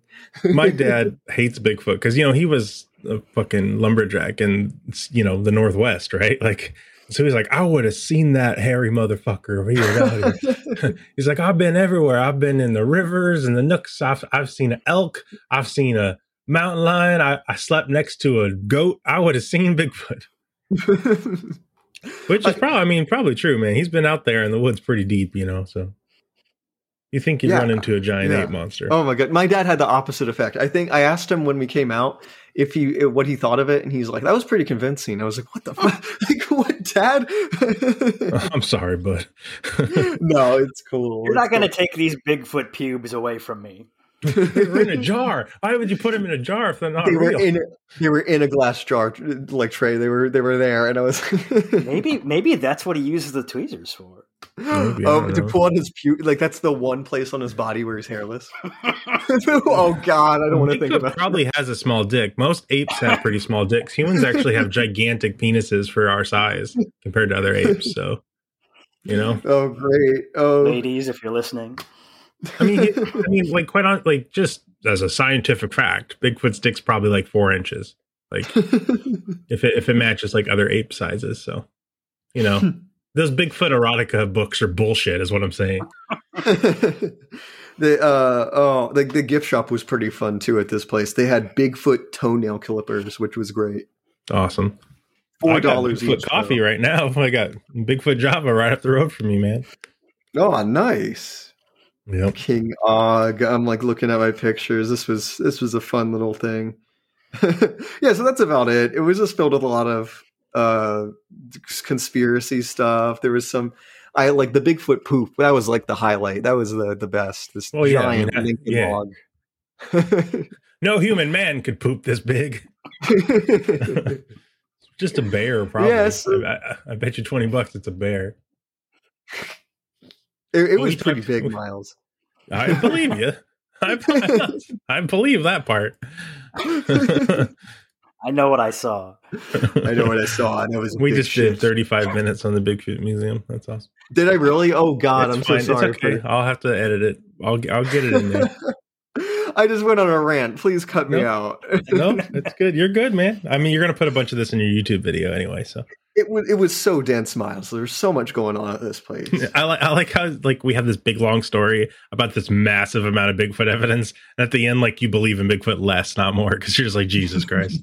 Well, because it was just filled with a whole bunch of like uh, like nonsense. It was filled with jars, mason jars that Bigfoot might have touched, yeah, it's convincing as hell. I agree.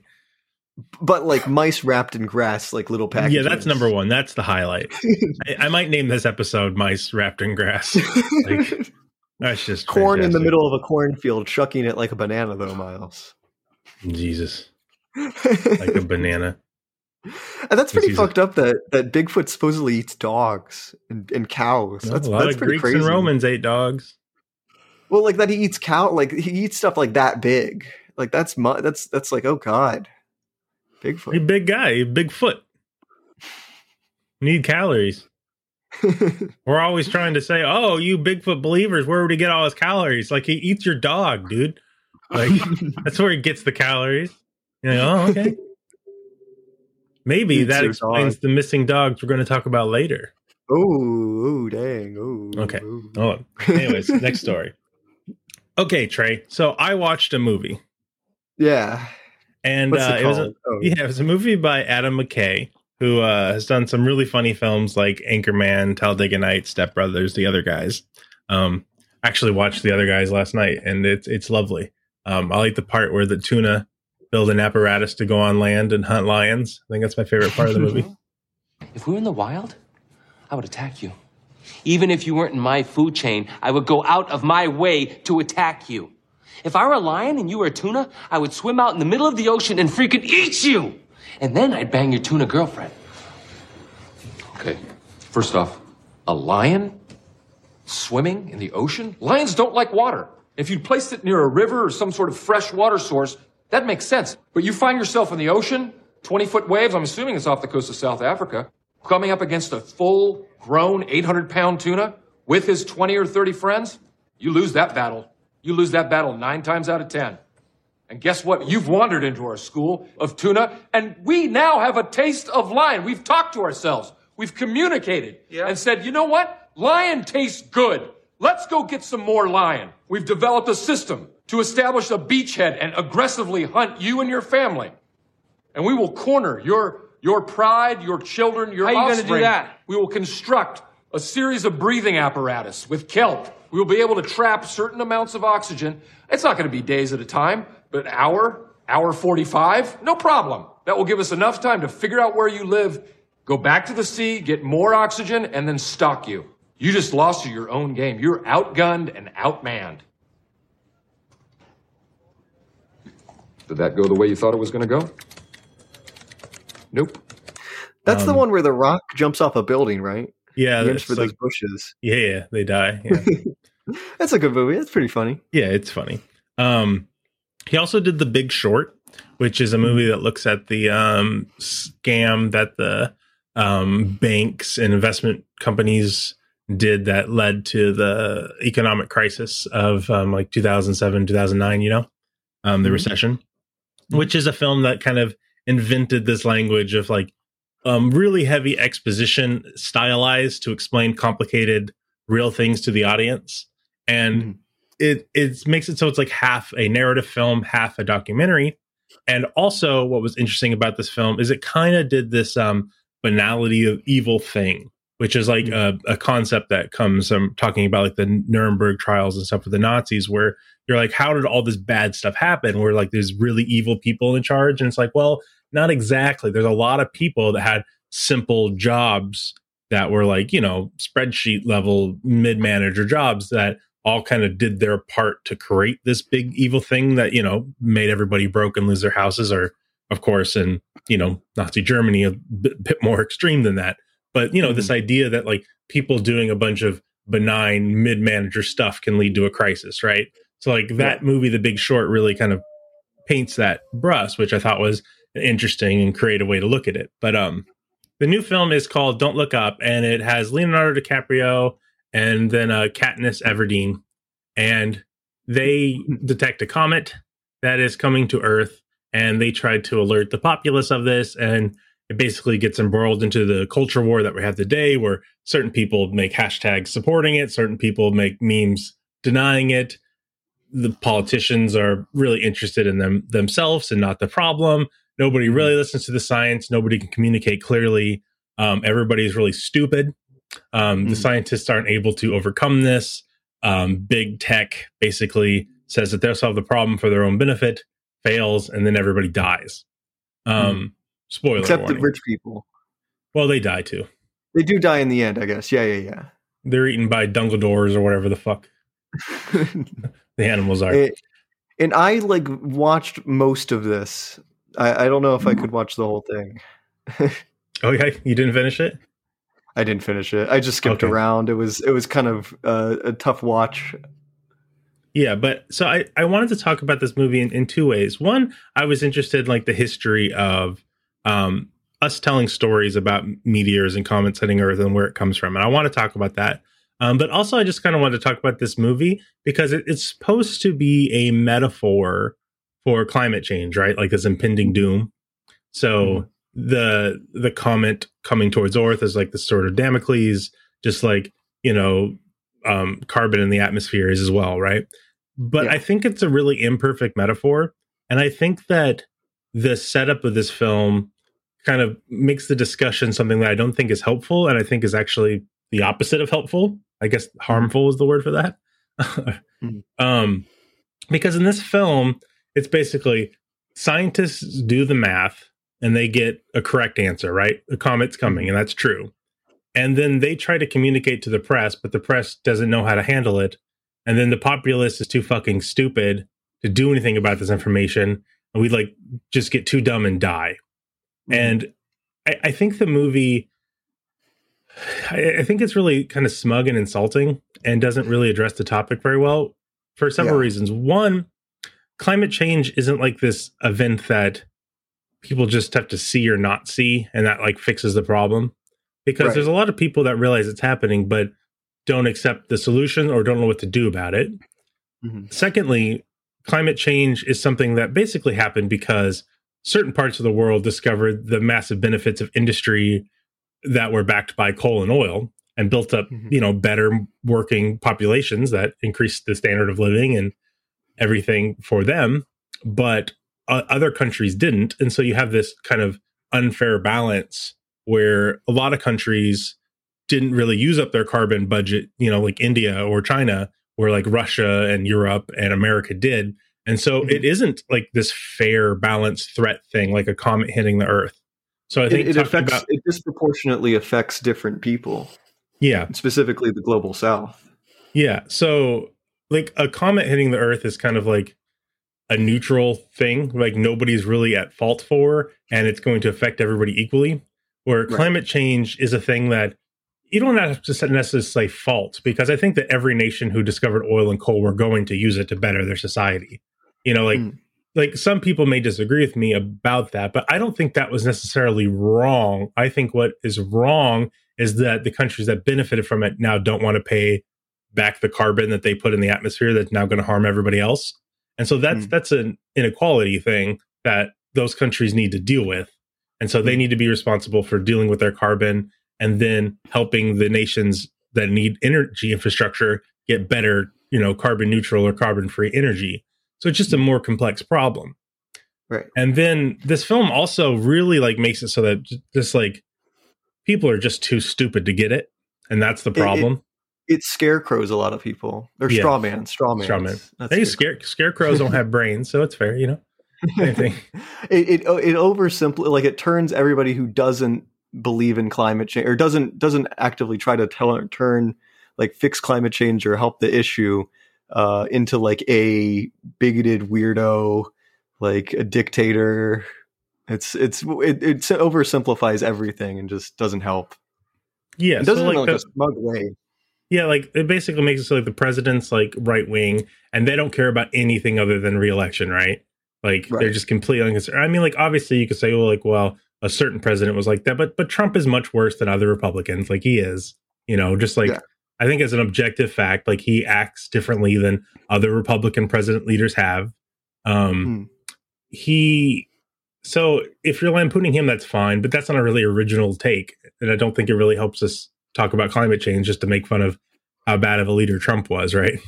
Mhm. Um, but it, it kind of puts all the onus on deniers and stupidness. But right like I, I would tell you from my perspective and understanding of the science that climate change is something that has to be solved by different technologies that are currently popular. Like th- this is maybe too big of a scope to discuss in the show, but from from my understanding of the science, and I believe a growing consensus is that um, modern nuclear power is a mandatory solution to decarbonization. And things like solar and wind can be helpful sidekicks, but they can't be the spear point on this, or we just won't. The the math doesn't work. They just don't hmm. produce enough energy to do this. And the proponents of nuclear power are not all bastioned on the left. The left is actually pretty anti-nuclear power, including the star of this film, Leonardo DiCaprio, whose Leonardo organization. DiCaprio? yeah, well, well Gilbert, yeah, Gilbert Grape here is like spent money, you know, on anti-nuclear power propaganda, basically. So, Yeah. like, this, this movie's about how stupid people are at solving problems because they won't listen to the science, but it's just a bunch of liberals who won't listen to the science making fun of the right for being stupid. And right it, it's it's not a it's it's oh, way oversimplification it's it's really bad yeah, like I- I, keep on interrupting you Sure, I've used a lot of nouns here, so I might be overcomplicating this and not explaining it really clearly. But basically, you have a bunch of Western rich liberals criticizing American culture for not solving climate change when it's a global problem that needs a global, complicated solution. And these people at the same time in real life do nothing to advocate for the solutions that science says will help. And they actively deny that those solutions will help. So it's Hmm. kind of perverse. yeah Yeah. And I just I just think this level of smugness is not helpful. Like earlier I was talking about I don't know if we'll have it edited or not, but um there's this fascination I think on bashing climate deniers because it's frustrating when we're trying to save the world and this beautiful ecosystem that some people are just not on board. But I hmm. think that you have a lot of people that accept that climate change is real um hmm. and want to do something. And a lot of hmm. those people are in metropolitan areas. You know, they're in New York, they're in Washington state, they're in California. These people have access to their local state governments. The fact that people in coal country or the South may not agree with them doesn't matter.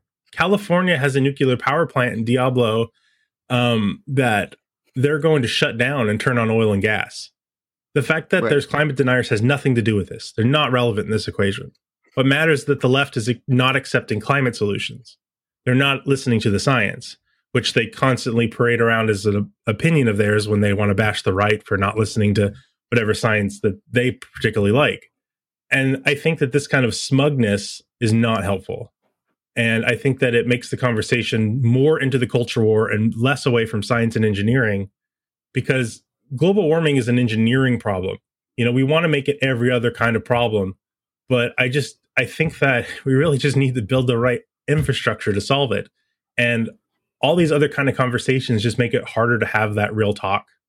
And I think it makes it harder on other parts of the world and makes it harder for us. And we need to lead and fix our own stuff and not just worry about bashing the people that say stupid stuff online about climate change because there's more in life than just making fun of your worst enemies. You know, you need to find your best champions and and platform them as well. So Mhm. Yeah. Yeah. that's my speech. Well, that's that. that's the problem. That climate change is like this pretty complex issue. That it's not just like a mustache mustache twirling bad guys on top that are that are that are in that are the ones that are responsible for it. It's it's very it's a lot going on in it, and it's not an easy easy fix. It's not going to be like pushing a meteor a meteor back into space or something. It's going to take Yeah. a, a huge systematic change. Yeah, and like a lot of people try to blame it just on like greedy corporations, and I get that because I mean, fuck them, right? But I mean, Yeah. The, if the USSR would have won the Cold War, you think they're not going to burn oil and coal to power the workers' state? Of course No they are. Th- This is what was going to happen. It's not because of capitalism or communism or anything like that. And the state would have had its own people with their incentives to protect coal and oil, just like China does right now because it's opening coal. Like this is just what was going to happen. So we have to stop trying to look for the villains and actually invest in the solutions because we can build things that produce a large amount of power for a large amount of people that is carbon neutral and we can do that. But we want to make this like this individual thing, but it's not people shouldn't have to worry that their grid is clean and put solar panels on their house and like stress about recycling and plastic straws and all this kind of like individual responsibility. The grid they get their power on should be clean, and they should demand that their politicians listen to the engineers and do that. And nothing in this movie makes that argument. Everything in this movie says everybody's stupid and that's why we're failing. And I just don't think that's a good message. I think that that makes the conversation worse. So Yeah. I kind of ranted on that. I'm sorry, but No, I just no, um, no. I want to save the beautiful animals and the trees and this really rare ecosystem that is one of a kind in the whole great big universe and we don't even know if there's life out there. So we Yeah. need to do everything we can to protect this because this is the rarest thing that we're ever going to have. And Right. I just think that we got to do better than Leonardo DiCaprio making fun of uh rural people. crying crying on TV. That was like really cringy. Yeah. Oh my god, when he's like, "We need to really fix this. It's so important." Uh, and and also I think um one thing is the movie talks about how like the scientists like one time he's like, "Oh, don't bring up math on TV," right? And he Yeah. says, "Oh, it's all math." And that's supposed to mean like, "Well, how am I supposed to do this without math?" But my point is this this movie doesn't isn't aware that SciComm exists, right? yeah, They have the scientists go on and explain the science, and because people don't explain the science, the scientists were right and the people are stupid. But there's a whole field of people. You know, that's what I'm trying to do. I'm not like a professional at it. You know, I ramble probably too much and use the F word too Mm. much, but I'm trying to explain science to people the best I can understand it. And it's a whole field of expertise and opinions. Uh, people try to explain this stuff and they don't even like bring that up as a thing. It's just the common people who, you know, have to work fucking all day and pay their bills, right? Have their own stress. These common people don't understand the science, so they're stupid and bad and they're to blame for the meteor. I'm like, yeah, well, maybe the scientists need to do better at communicating the science. You know, sometimes we mess up too. Like, Mhm. So what I what. I thought was rather dumb with the the comet metaphor doesn't really work is the idea that one day climate change is just going to hit and everybody's going to be mm-hmm. able to undeny it. Like it's like, oh Sure. my gosh, it's here. Like it- it's not going to do that. It's going to affect people disproportionately, and it's going to be very gradual and and slight in some areas. It'll be detectable, but it's like it's not going to be like something glowing in the sky that even the the most hardcore believer is it can deny. It's it's not going to be like that. Yeah, there's no like moment of truth, right? Right. That's not how it works. What did you think, Yeah. Russ? Um, well, just to that point uh, about the the gradualness of it, there's um, an XKCD strip where um, they're talking about how uh, you know obviously some people use the canard now, like oh it snowed yesterday. Well, so much for global warming. But as um, you know, kind of like as certain areas uh, get warmer, you can imagine such a day in like St. Louis in 50 years where somebody says, oh look there's ice on the ground so much for global warming yeah that used to happen all the time but you just don't notice that it went away because it kind of was gradual Right. um so that's that's another kind of scary part of it all it's uh because it's not going to hit us all at once it's it almost becomes easier to forget about it yeah. um i have i haven't seen the movie um but I, I definitely hear what you're saying and it's um it definitely doesn't sound like an effective tool for anything Yeah, it's But, it's uh, snarky as can be, man. Like yeah, I don't know. But the just- thing I always say is, we talked about this a little bit earlier, is you have to consider the audience and the purpose of the movie. Now, if the Hmm. purpose of the movie was to convince people to do something about climate change, whatever that might mean, um, I don't. I think it's pretty clear that's not going to happen because you, you know, you don't, you don't win friends by calling them stupid. Yeah. Um, and, but if it, if the purpose of the movie is to give uh, people with who do accept climate change and have existential dread about it a little bit of a laugh, then I guess I could see that. But then at the same time, like you said, Miles, I mean, it's kind of more ammunition for the people saying, "Look how look they just they they don't care about the truth. They just want to call us all stupid." Hmm.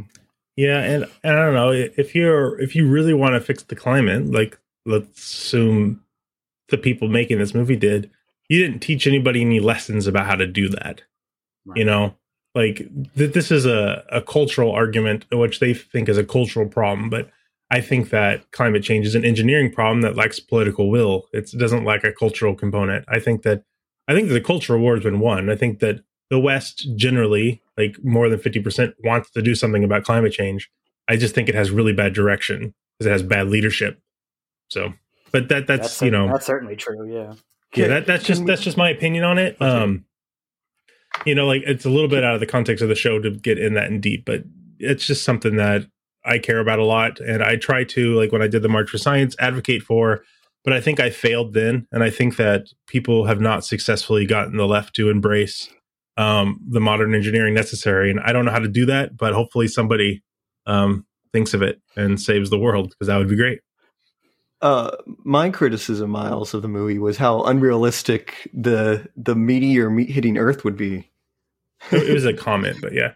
Comet, sorry, sorry, comet, whatever. It's a space rock crashing into Earth.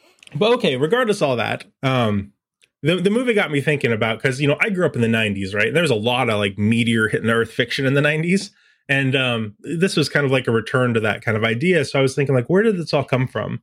And like, of course, in in ancient history, in Greek and Roman history, you know, they saw meteors and they saw comets. It, it, they didn't know what meteors were back then, but you could definitely see a comet, right? They have the great big tail. They're they're pretty noticeable, especially when they have less light pollution like we have now. Um, they saw them as like um, you know, like ominous or like positive signs, like like something big was going to happen, right? Like the death of a ruler or the outcome of a battle, or if you were going to get laid, you know, important things like that. Um, you see it in like Jewish mythology, of course, you know, like with the Magi um, following the comet to Bethlehem is a story that uh, I assume most people know. Or in like um, 44 BC, um, Ju- Julius Caesar died, and there was a comment, and then like people argued that um, this was his proof of his deification after his assassination. So those are a couple really popular examples of um, those cultures like being aware of comments and having them, you know, being important to their culture. Um, you know, there, there's examples of, of of meteor showers happening and like preventing battles or wars. because everyone was like kind of Uh-huh. spooked, you know, thought the gods were pissed at them. People worshipped Um, meteors for a time too. Yeah, yeah. Um, and 3,000 years ago in China, we have the Chinese oracle bones, which we could do a whole segment on them. They're really awesome. They're some of the oldest known transcriptions of the Chinese language and culture. Um, they are made on like an ox shoulder blade and like the, the belly of a turtle shell. So they're really cool. They have all kinds of information, but importantly for our um, conversation is they talked about a solar eclipse and a comet. You know, so these were important things that people would write about, preserve, and talk about in history. Yeah, yeah, yeah. So like there is uh there's other examples where uh like Montezuma II uh saw like a comet before the Spanish uh, conquest and they said that that heralded the fall of the Triple Alliance, stuff like that. What's interesting is that it it seems like um some cultures were able to predict uh, solar eclipses and stuff before they even happened. Like I know the Mayas, there's a particular uh, stele, like a artifact that Mhm. has an inscription of like the date of a solar eclipse. And NASA's been able to confirm that like a solar eclipse did actually happen at that location at the time they described. And uh, it seems like the astronomers of that culture were able to predict that that event was going to happen. So that's pretty cool. Yeah, and so like obviously ancient cultures, lot you know, all across the world had stories about comets, meteors, and solar eclipses. Um, so the actual discovery of meteors as a distinct astrological body was in 1801. It was Ceres, which is actually a dwarf planet that's in the asteroid belt, which is between Mars and Jupiter. Um, it's changed classifications between an asteroid or a dwarf planet, but as right now, it it's back in the dwarf planet category. Um, well, scientists were working out all the details of asteroids and what they meant and where they were. Sci-fi writers, of course, begin speculating on it because that's what we do. Um, in 1985, Robert Cromie, who who wrote this book called The Crack of Doom, which is a Lord of the Rings thing, but not in this example. In this example, it's a sci-fi thing, and um, he proposed that nuclear weapons actually blew up all these planets, and the asteroid belt was their remains, which um is uh is a cool idea, I guess. And um, uh, basically all the asteroids are the bones of these civilizations. And he, his book is one of the first books ever to mention atomic weapons as well. Mentioned that like um, the atom could be used for massive power to destroy things. So um, the book isn't that well remembered, other than being the first at this stuff. But it's interesting. You can see even in 1895 this idea of like um, asteroids and atomic bombs were still linked together at that time. Um, Also, I was reading the book a little bit, and it's cool because the first chapter is called "The Universe Was a Mistake," and the, the first um, sentence in the book is "The universe was a mistake." So that's cool. I, I, I like that. Yeah. Um, so later, th- this idea in sci-fi was that basically the asteroid belt was like an impassable field of asteroids, right? Just like asteroids all around, like in the game Asteroids and or something like that, you know. Um, and basically, like it'd be hard to go through.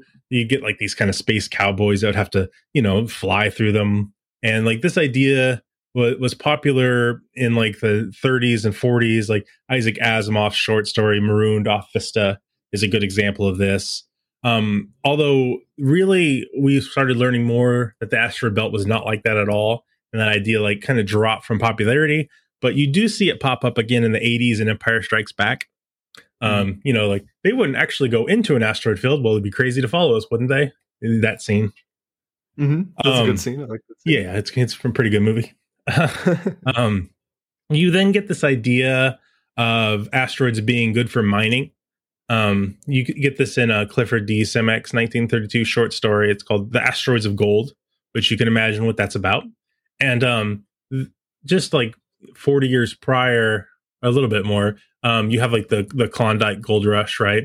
Which followed the California Gold Rush, which is basically all these people moving into um, Alaska to to mine for gold because it was recently purposed by America, and so that's kind of like going out into the, you know, to white settlers would, would be like the wilderness and and looking for riches, and so it was easy to kind of turn that into a sci-fi story and make that about asteroids. So that was a popular thing, and you see that in Don't Look Up.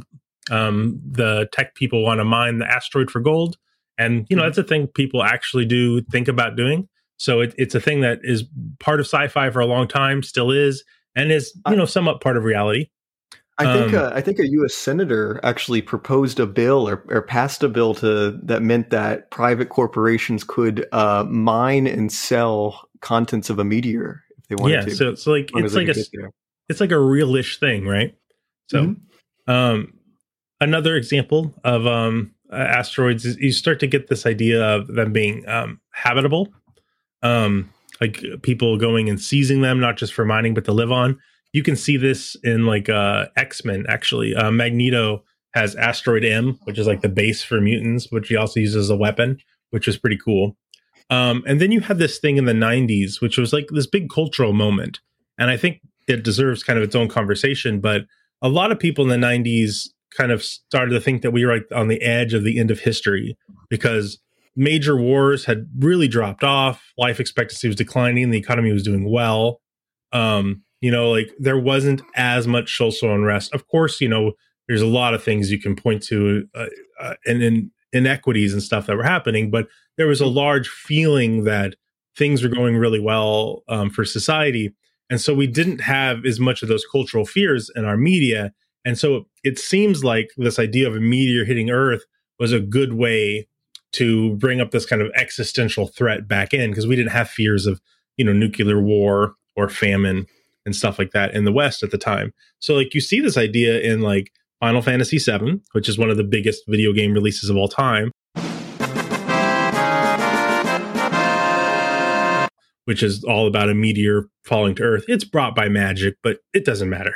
You know, there's there's a, there's a meteor falling to Earth, and it's a major part of the game, and you see it in the sky all the time, and it's like an impending doom. Um, in uh, Legend of Zelda Majora's Mask, same thing. You have like a meteor like constantly falling to Earth. It's like this ominous doom.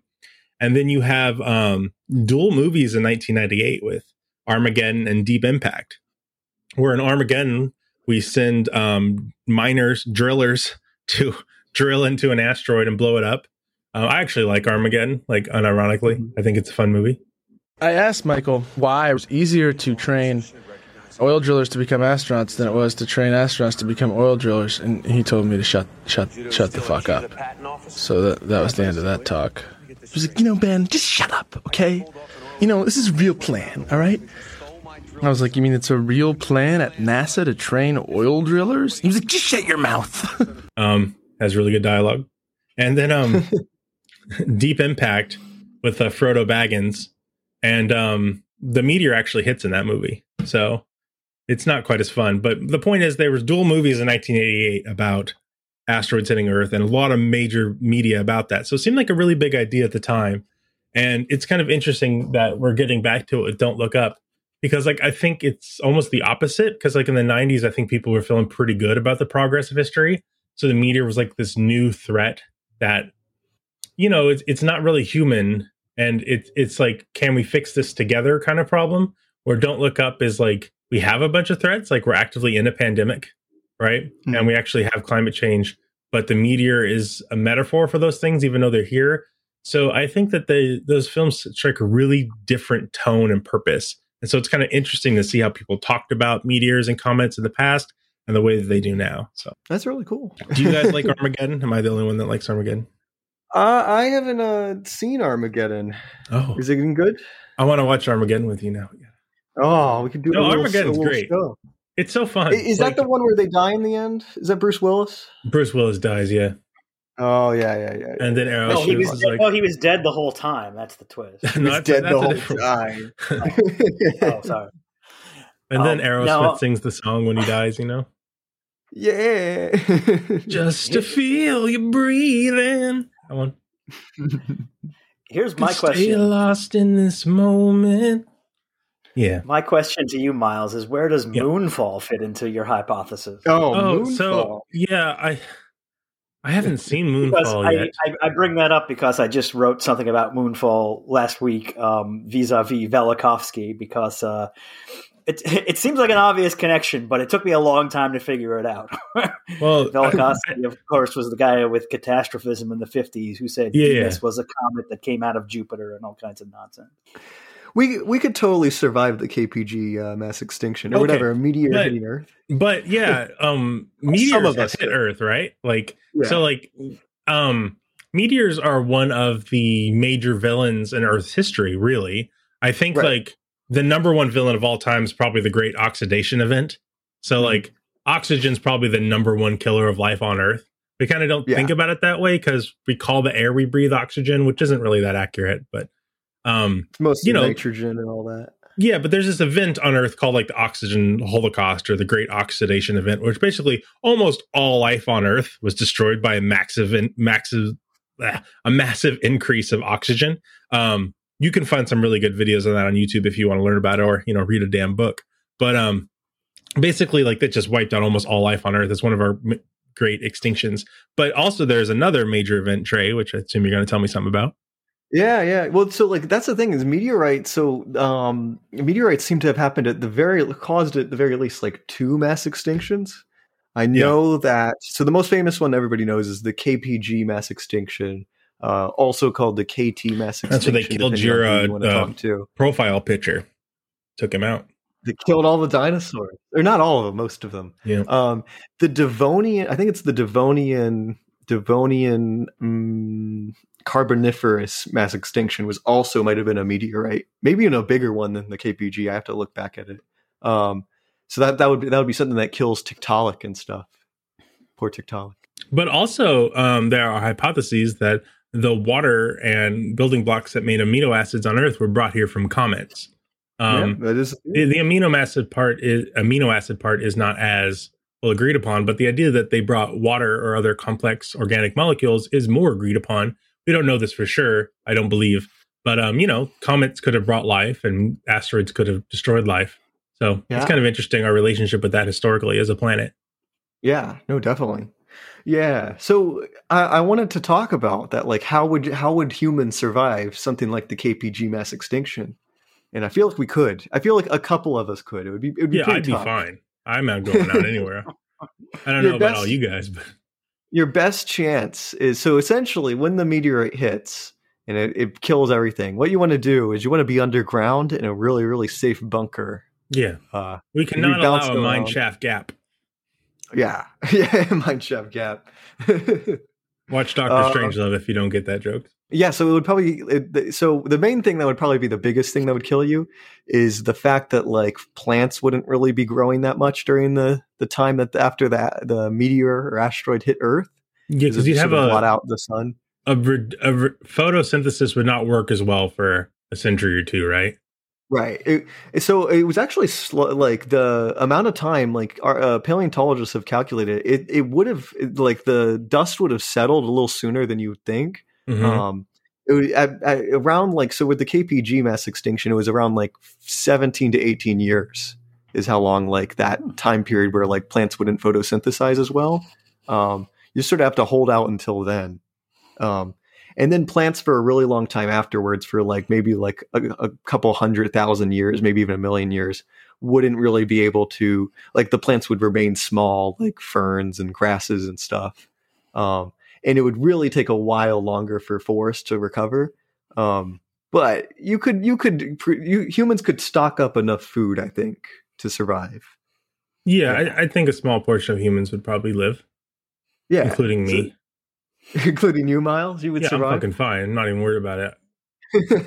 it might I take a little while. Final Fantasy VII. I'm not scared of meteors. I know how to deal with that shit. and also, I don't know. I get on my high horse when I start talking about climate change because I just feel like we waste so much energy talking about it wrong, and I just really want us to get this right. You know, so I'm just like fuckers, like get your shit together. No, no, I feel that. I feel that. It's frustrating more than anything. I just want to save all the animals, man. we I want to see the the whales and stuff. The I mean, it's sad that I might, we might be like the last generation that might have blue whales. It's sad. Or fucking rhinos or elephants or Bigfoot. Yeah, Bigfoot. Oh yeah, I, br- I brought that up to Jeff. Remember, I was like, wouldn't he have gone extinct even if he was real? Like, well, doesn't climate like- change just fucking kill his ass? They don't ever want to talk about that. Oh no. I mean, like, if, if Bigfoot was real, do you think it's more or less likely that he would have gone extinct? he, he would be de- long dead by this point. Yeah, I mean, Long grizzly dead. bears aren't around here anymore. Cougars are out of a lot of areas. Like the large Yeah. predators are gone. I'd like to see a story where Yeah, when at the same time the settlers are like killing off the wolves and the mm-hmm. cougars, like they're shooing the Bigfoots into Washington State and like penning them mm-hmm. off. Yeah. Like that's I mean, why look, there's no so- wild Bigfoots visible anymore. I took my girlfriend to the zoo a couple days ago, right? And uh, mm-hmm. they have large grizzly bears, like adult ass grizzly bears. And you look at them and look, I don't want to kill the animals. I want them to live very happily. But I'm like, there's no way that we were hanging out in the same area with grizzly bears. like it was them or us. Like I, I don't like feeling that way, but I'm just like, yeah, dude, if that thing was around my house, I'd shoot it. Like, and you would too. You just, you could not live near them. They're giant fucking monsters. Like they just look like they just whoop your ass. You know, like you could have every power up imaginable and like twice the power of Mike Tyson, and it would whoop your ass. Like that's just how, what they are, dude. They're just killer monsters. And I know that they're not hunting you, knocking on your door, and pulling you out of your house, but you know, they come for your food and you need that food. They're taking you out. So I get why settlers killed them, but like, there's no way we also would have Bigfoot around. Like Bigfoot would break into your store shed and steal all your oats or whatever you got in your store shed. Your mice wrapped in grass. Yeah, he would take your mice collection. I mean, like they would have Miles. mentioned him in a Little House on the Prairie book. That's all I'm saying. Miles, Miles. I'm gonna I'm gonna post a video on the channel that's just tell, titled "Miles describes a grizzly bear," and it's just gonna be Yeah. that clip where you're like, "You can't fight them." You can't, dude. Like they are, they are just m- music hating, godless monsters. Like fucking bears, dude. I told you that story. I fought a bear the one time. You know, it was yeah, not a grizzly cereal bear. box. Your your Yeah, cereal. it, it was not a grizzly bear. You know, it was just a little baby brown bear. But like, still, fuck grizzly bears, dude. Ain't no one dealing with that shit. That's pretty good. That's pretty good. But uh, it's time we talk about something more important, more real, Dear to our hearts. and dear to our hearts. You want to start us off, Russ? Oh my god, is it time for Monster Quest? Monster Quest. Let's start. Witnesses around the world report seeing monsters. Are they real or imaginary? Science searches for answers. On Monster Quest. I like how you always laugh right there, Trey. It always gives me a part to cut to. It's like my favorite thing, the Monster Quest sound. Okay, Trey. So what do we got this time? We have um, a little creature called the vampire beast. Oh my god. Sorry, I'm eating a chocolate chocolate And, chip. and it is a little creature. It's not. It doesn't seem that scary to me. It's not a grizzly bear. I'll tell you that. So it's um apparently about four and a half feet long, with a face like a cat, claws like a dog, and teeth like a vampire. Oh my god. Yep. It, And, it lives uh, in North Carolina. Yep. And according to Monster Quest, whatever it is, it's killing just for the purpose to kill. It's a thrill killer. Yeah, it's pretty badass. Well, didn't they bring up that the the vampire beast like just does stuff to fuck with people? Like it it digs up corpses and and drags Well, them. just well, to we'll, we'll get to that. We'll get Oh, to that. sorry, sorry, sorry. Yeah, yeah. So, but the creature we're looking for is this um I don't know, half feline, half canid, half vampire. I don't know what va- what genus vampires are. It, it's it's like a um like just a little little rascal. I I I don't know how to describe it. it's, a, it's a little rascal. if I'm if I'm not mistaken, I think the people that we talked to in the episode didn't actually see it. I think the description is from sightings 50 years in the past. yeah. So there's the the beast of um Bladenboro. Yeah. Yeah. Um so yeah, but we're looking for this thing that might be might have been spotted in the 1950s entitled The Beast of Bladenboro. It looks like a, a cat dog vampire. Um it kills just to kill. It doesn't give a fuck. Um and it uh it can beat a pit bull easily. Um and it lives in what's this say, North Carolina.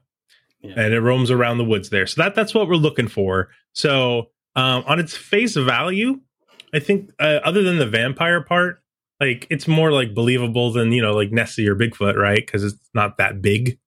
Um, but I, I guess it like I, if you if you were to think an animal was real and it had feline and canine like properties, like looked a little bit like both to a non-expert.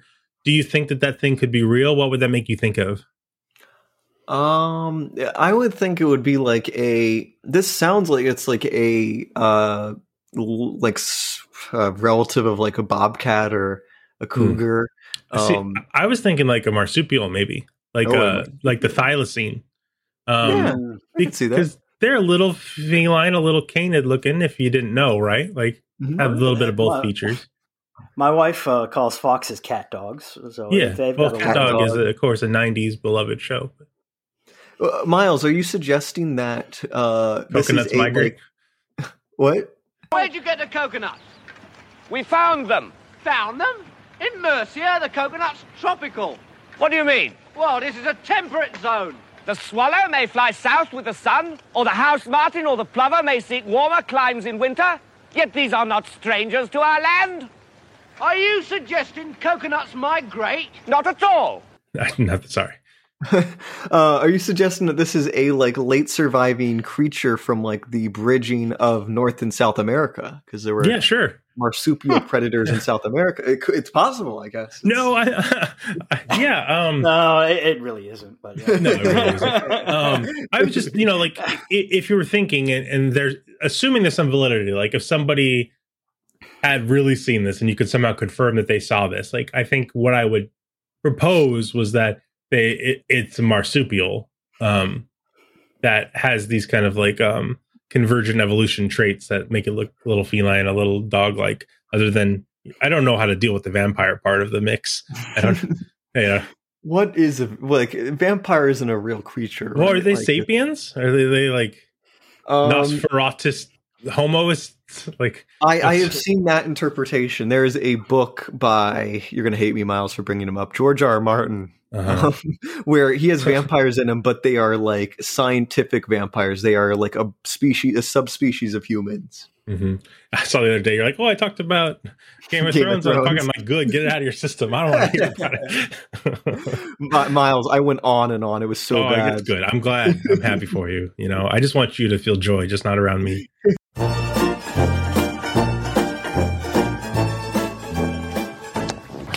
Hey, I'm trying to work. Sorry, what's your problem? No one wants to see this. It's very disturbing. Two people aren't allowed to be happy? Well, you're allowed to be happy, but not in front of me, so let's move it down. I met my mash. I met so I was talking with Preston Jacobs, who's like Uh-huh. a big Game of Thrones guy, and we were like literally the same exact person. We were like nerding Oh. out on Game of Thrones stuff. It was Yeah. great. Never watched it. I read the first book. It was fine. Yeah. Anyway, that has nothing to do with this monster. Nothing to do Or- with this- or nothing to do with North Carolina in general. This lame ass monster. I'm gonna say it. This No, thing okay. sucks. this is, no, it's a really great monster, and you should listen to the rest of the episode and then like it and leave a Oh. comment. Oh yeah, Um, yeah, yeah. Sorry, sorry, sorry. So, okay, so that's what we're looking for. We know what it is, maybe. Um, what is the search? What do we do to try to find this thing? They, it's killing their dogs. Oh my gosh. It, it's it's a, it's very mean. And and it and some goats died 200 miles away, so those are clearly related. Oh. Yeah, yeah. That's all it does. It just kills pets and and livestock, and you just kind of think it's the same thing. So, um, I think the Monster Quest crew goes and talks to um this fella, um, William Bill Robinson, right? His dog, which was a pit bull, um, was killed out on his like rural um homestead that he has, and uh, apparently the dog was like laying there dead and like pretty beat up, and I guess like it had its um intestines pulled out of its body. Yeah, So that's pretty gnarly. yeah. Um, this was kind of sad. It there's another incident with Leon Williams where his dog also died in kind of a brutal way. Yeah, Like crush the skull, kind of. crush right? the skull yeah and uh and then like one of them i i, I mixed them up which one's which because they're both kind of similar stories where like the beast uh they it kills the dog and then they bury the dog and then like later they find the dog dug up and moved back to where the dog was killed in the first place Yeah, I believe that's Bill Robinson. He claims that um Ray was killed and gutted, and then he buried him, and then he found like the next day or so that the dog had its carcass had been dug up and then returned to the place he originally found it dead. But why? Why would the why would the beast do this? I don't know. They ask. Um, it's a Todd thrill Paget- killer. Yeah, he always returns to the scene of the crime. Um, they asked Todd Paget, who's a biologist for Carolina's Wildlife Resource Commission, um, about these events, and he thinks that it's all like pretty consistent with how local predators would would kill dogs, and doesn't find any of this really to be anomalous or strange, other than the part where allegedly this dog was unburied. I guess exhumed is the word for that. Um, exhumed and then returned to the place where it was killed. That part he says he can't explain, which I don't know. I don't know if this event happened, of course, or not. You know, this Yeah. guy's just telling us his story. But um, yeah, I don't know. That's very strange animal behavior as far as I'm concerned. Yeah. I don't If know. Do vampires happened- do that? I don't think cats or happened, dogs it's do that. strange. Yeah, I, I, I mean, don't. I, think it's just really a mean creature. It's just kind of a bully. yeah, I'm a little suspicious that that actually happened. Is my opinion. Um, Yeah. I don't know. I don't know if he, you know, it could have been traumatic experience for him. He's like kind of misremembering it, or, or what, you know. But Well, that, that's the thing with this episode. It was just kind of sad. It was just kind of depressing that you hear these people's pets like die. But that's just like what happens when you live out in the country like that. Like your Yeah. cat, cat just goes missing one day and you don't see him. yeah, It's a coyote or just a bobcat or something. It just happens. yeah, those those um, non-domesticated predators will kick their ass. Yeah. Or even dogs, or even just uh, wild dogs, like feral dogs will just kill them. Sure, wild pack of family dogs. Yeah. It's a Modest Mouse song. It's a good song. Modest mouse. Um, uh, what else? What else happened? There was um. So- they went into the woods and put camera traps, right? Yeah, they they get a team up. Um, they get Bill Robinson and his cousin, and Todd Paget, who's the biologist, and uh, some of them are wearing some sick ass camo, and they go out in the woods and they go looking for this thing, and um, they find like a cattle skull or something that's like been clean and dead. And they're like, "Is this signs of the vampire beast?" I'm like, "No, probably not, man." it could be, I guess. yeah. I mean, you know, it's just a dead animal skeleton. It's pretty common, despite Bigfoot people saying that there are no bones out in the woods, but there are bones out in the woods. Yeah, so that's kind of the search, really, huh? They really well. They did. They did do. They did dig dig up a poor dog's body. Oh yeah, That was great television. I'm so glad they showed us that. That was yeah. horrible. Tell, tell us what they showed us, Russ. Oh, well, you had to see this poor guy basically choking back tears, exhuming his dead pet and trying to find, because it had been buried for a while. Mm. So basically trying to dig around in the mud, trying to find this disarticulated skeleton to bring it to the vet, who really didn't end up telling us anything we didn't already know. So it was just a lot of horror just for the sake of it. Well, yeah, and at one point they needed a Monster Quest crew member to dig up the body because the the family just couldn't handle it. That's that's like really messed up. Yeah, quality not my favorite entertainment. Monster Quest moment. They they put they pick it up, they put it on like a, a piece of like a, a like piece of plastic, and then put it in the back of the pickup truck and take it to this vet. So the sorry, sorry, Coco or Bobo or whoever it was. Coco Ray Ray, Coco and Ray Ray. Yeah, Oh, poor Coco. Now Coco's going to haunt the haunt the ranch. That's what's going to happen. so Oh, they're they're one more- trying to one more connect. Okay, yeah.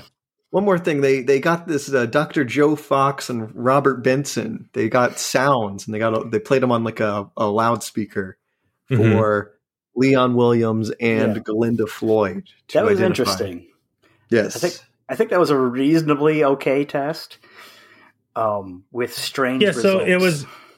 It wasn't double blinded, but it was blinded, right? So they they basically had a series like a soundboard of like ten or so wild animal sounds, and they didn't tell them what they were, and they played the sounds and got their response to each one of them. And you know, there'd be like a, a bobcat or a wolf or a coyote or a dog or whatever, you know, like some pseudo normative animals for the area. And then they also had a tiger, and Yes. they were yeah, and the one dude responded positively to the tiger growl. He's like, Mhm. "That is it mostly. He actually had a caveat where he said like it didn't sound exactly like it, but they they played to the part that he picked out the tiger sound. Yeah.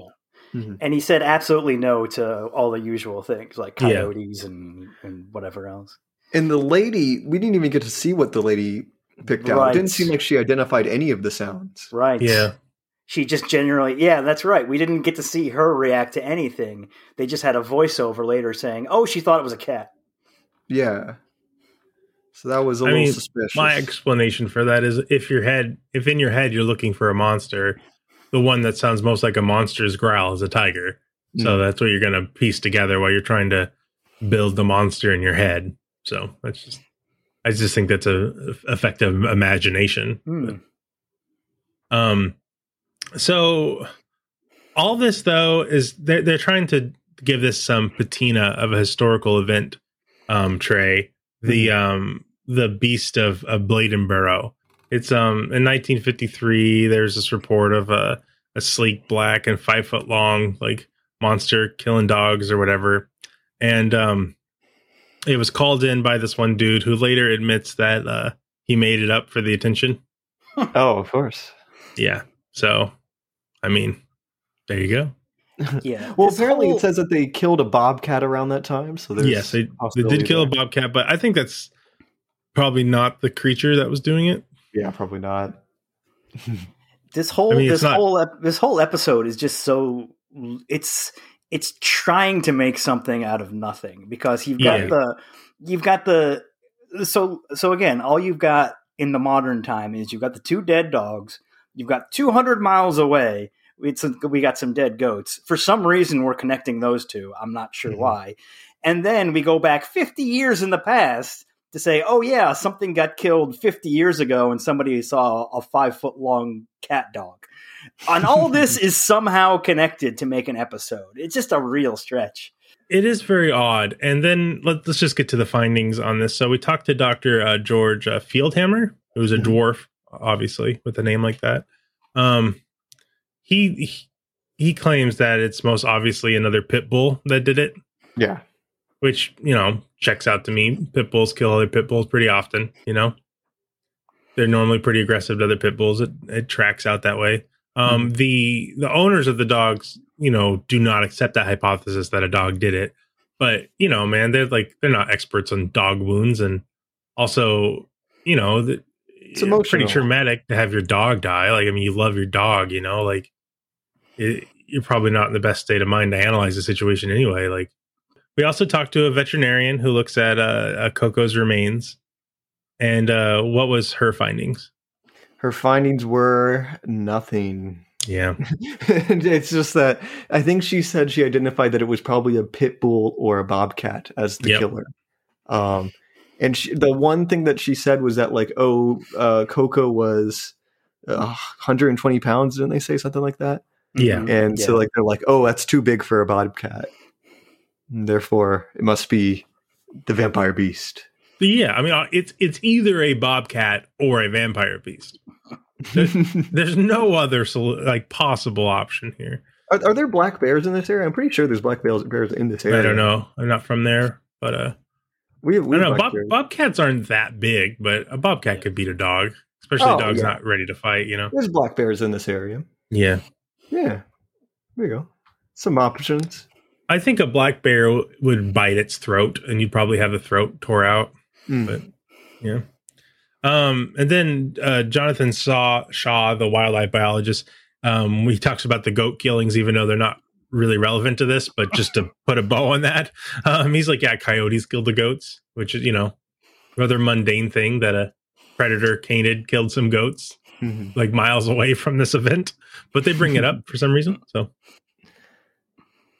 Yeah. why? I don't get it. I, I Um, don't get it. This one was very kind of bare bones here. Yeah. Uh, oh, and at the very end, they threw this weird thing at the very end. Uh, the cougar photo. Oh yeah, they have a cougar. Yeah, they. oh, Where's this cougar photo come from? I don't even understand. They said it, the photographer was anonymous. Yeah, they just like they look at a picture of a cougar and they're like, oh, that was it. Why why Uh, is this guy scared that someone might know he took a photo of a cougar? What why is- is he what is he afraid of? I know you can't tell them my name. I no one of you're not gonna you're not gonna you're not gonna finger me as one of those forest perverts. I, I don't understand either. It was very strange because I mean, you know, if you told me a cougar killed these dogs, I'm like, yeah, sure, a cougar would beat the shit out of a dog. You know, like cougar's mean monster animal. Like, sure, but what is? I mean, there's no cougars here. They've been extant for what, like hundred years, right? Yeah.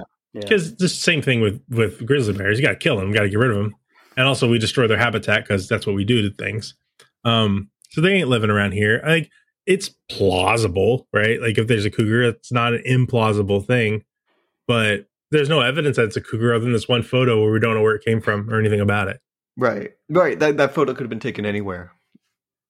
And and then like, and Zero even, context. and even so, there's co- there's cougars out of um, ranges that they typically aren't. Like we talked about that one story where there was a cougar in New Jersey or something like that. Yeah, yeah. And you could, well, actually, I looked up this up a little bit because apparently, because one of the guys, I forget which guy it was on this show, was very adamant, like, no, no, no cougars. They've been extirpated Yeah. from this region. Shut your dirty mouth. There's no cougars out here. And New Jersey will tell you the same thing. I know the case you're talking about, Trey. They'll tell you the Mhm. same thing. Be like, get out of here with your cougar bullshit. Um, but you know what? Who's to say? Let's be honest. This was recorded in the pre-Tiger King days.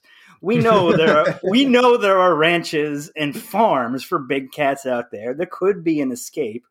But the thing is that bothers me about a lot of these Monster Quest episodes, and I love the show as much as you guys do. But like you get this really tantalizing piece of evidence at the end after they've already finished production, basically, and being like, okay, well, we got to go on to the next one. We're not going to follow up on this massive piece of evidence that could break the case if we could figure out who fucking took the photo. No, we're just going to leave it there.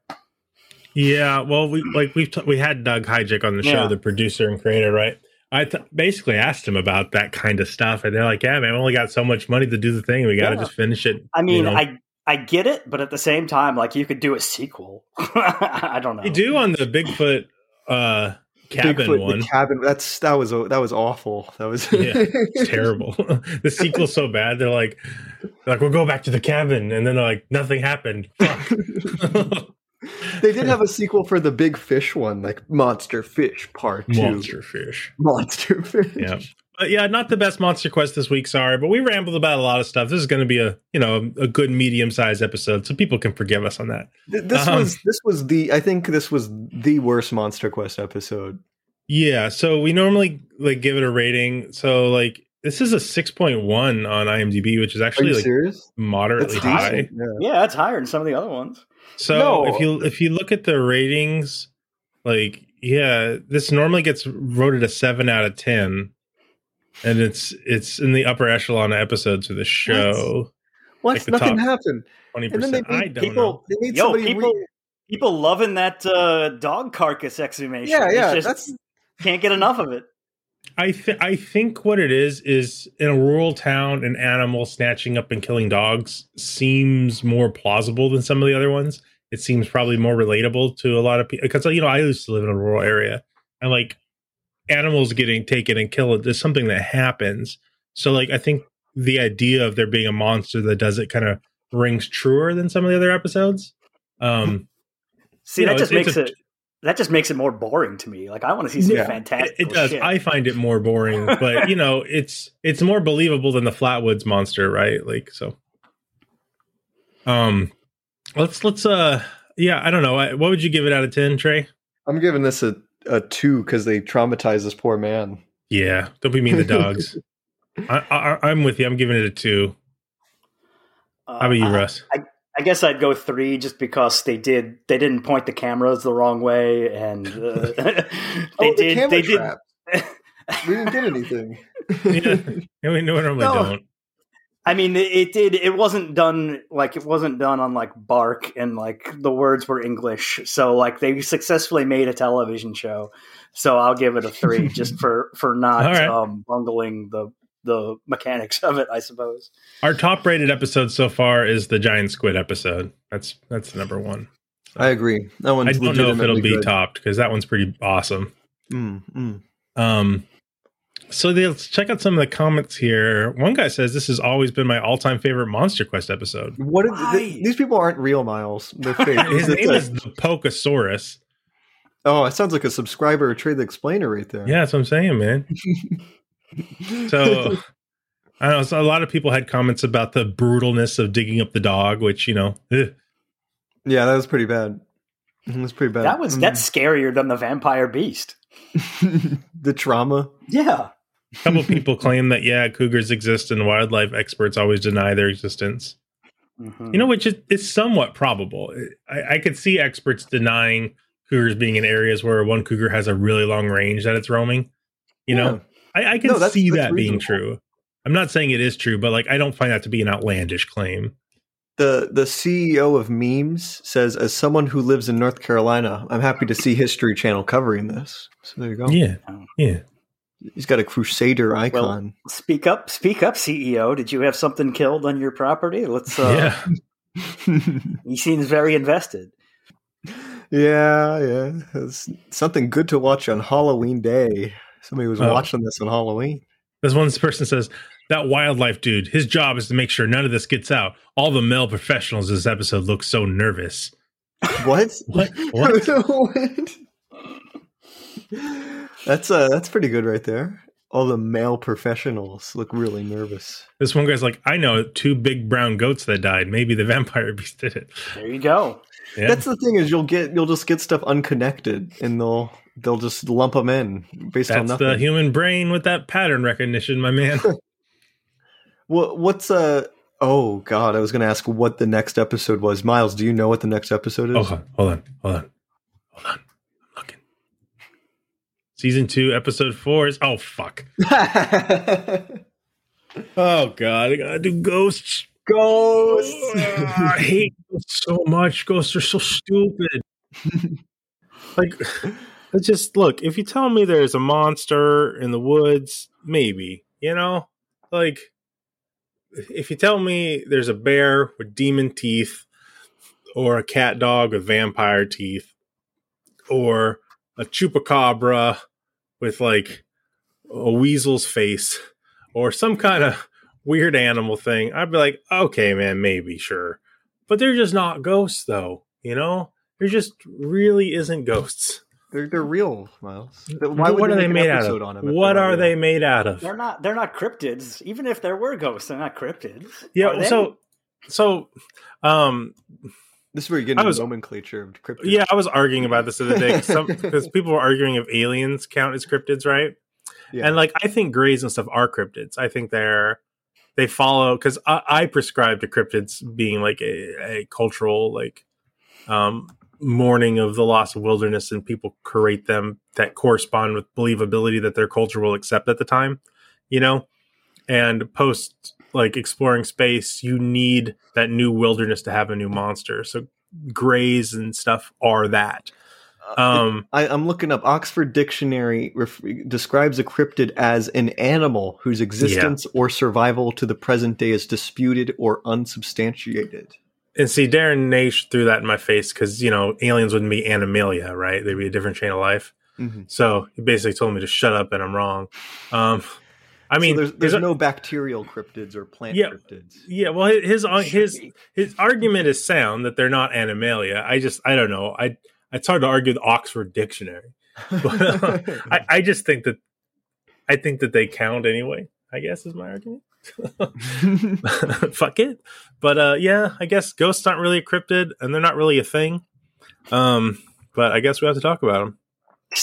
That, aliens are on the cryptid wiki, so Oh, well there you go. I mean, Oxford Dictionary can suck it. We got the cryptid wiki. Cryptids wiki So, knows what it's talking I mean, about. quite honestly, fuck off. Yeah, I our mean, we go- win. ghosts are on the cryptid wiki as well.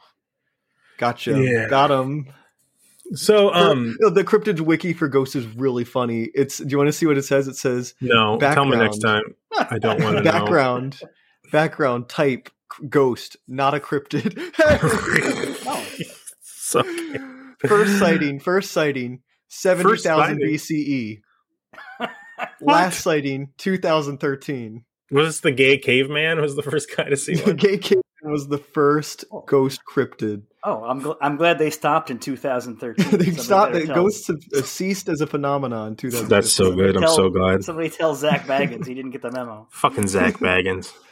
Possible population large. oh, I'm tweeting this out. This is great. I don't know, man. You want to say something about rods before we let you go? Um, well, what, let me say one quick thing about rods, and then one thing about skepticism month before we wrap Yeah. up. Um, yeah, so rods was kind of great because they did figure it out at the end. they like they they they solved the mystery. They shook the bush, and the moth flew out, and they caught it on the two cameras, and they mashed it up, and rods are bugs. Yeah. And then at the end, they were like, "Does this mean that all rods are just bugs?" Not necessarily. and I mean, yes, okay, fine, but dude, you did something cool. You solved the mystery. Be proud of that. Don't keep up the mystery mongering. And they and they kind of did the same thing at the end of this episode. Um, but yeah, the rods are just ridiculous and hilarious, and, and that's why I like them. And now nobody sees them anymore because I think cameras are better now. So yeah, they, uh, yeah, I actually like that episode of Monster Quest because I think they pretty thoroughly debunked them. yeah, they did a great job, and they Yeah. hated themselves for doing such a good job. Yeah, I, my opinion, Doug does care about finding the truth and is very curious. But I think that there's just part of his curiosity that just demands that the mystery lives no matter what, and he can't put it to bed. You know? Yeah, But Yeah, I I- to. I think you're right. I listened to that episode. Yeah, I don't think he's a bad guy. I think he's a good guy, and I like Doug. I just, I just think that he can't hammer that part of his brain down that just wants it to be real. You know, but I get it. You know, I, uh, I obsess about a bunch of fiction and shit that is a waste of my time. I just, I try to partition that away from belief of how the actual real world works. You know, so, um. We actually have a question from a Patreon person we can do as our final thing. Here. Oh, nice, nice. Yeah, Lori, the paleo nerd. So we have a question from Patreon from Lori the Paleo Nerd. Uh, we've been meaning to get to this one a bit, but you know we've been away. Um, they ask if either of you could make one person spreading misinformation, somebody like David Peters, Ken Ham, Graham Hancock, if you could make them stop, who would you pick? I guess the question is like, who's the loudest? Uh, Yeah. um, I would. You know what? I would love Ken Ham to just just stop, just like just Stop, to yeah. completely jump ship and go like he he gets up on stage and is just like, yeah, yeah, this isn't real. Or wait, let me do it my accent of him.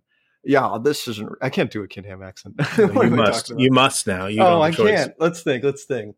Black Dragon Canyon. I'm just thinking about like the video I watched him in.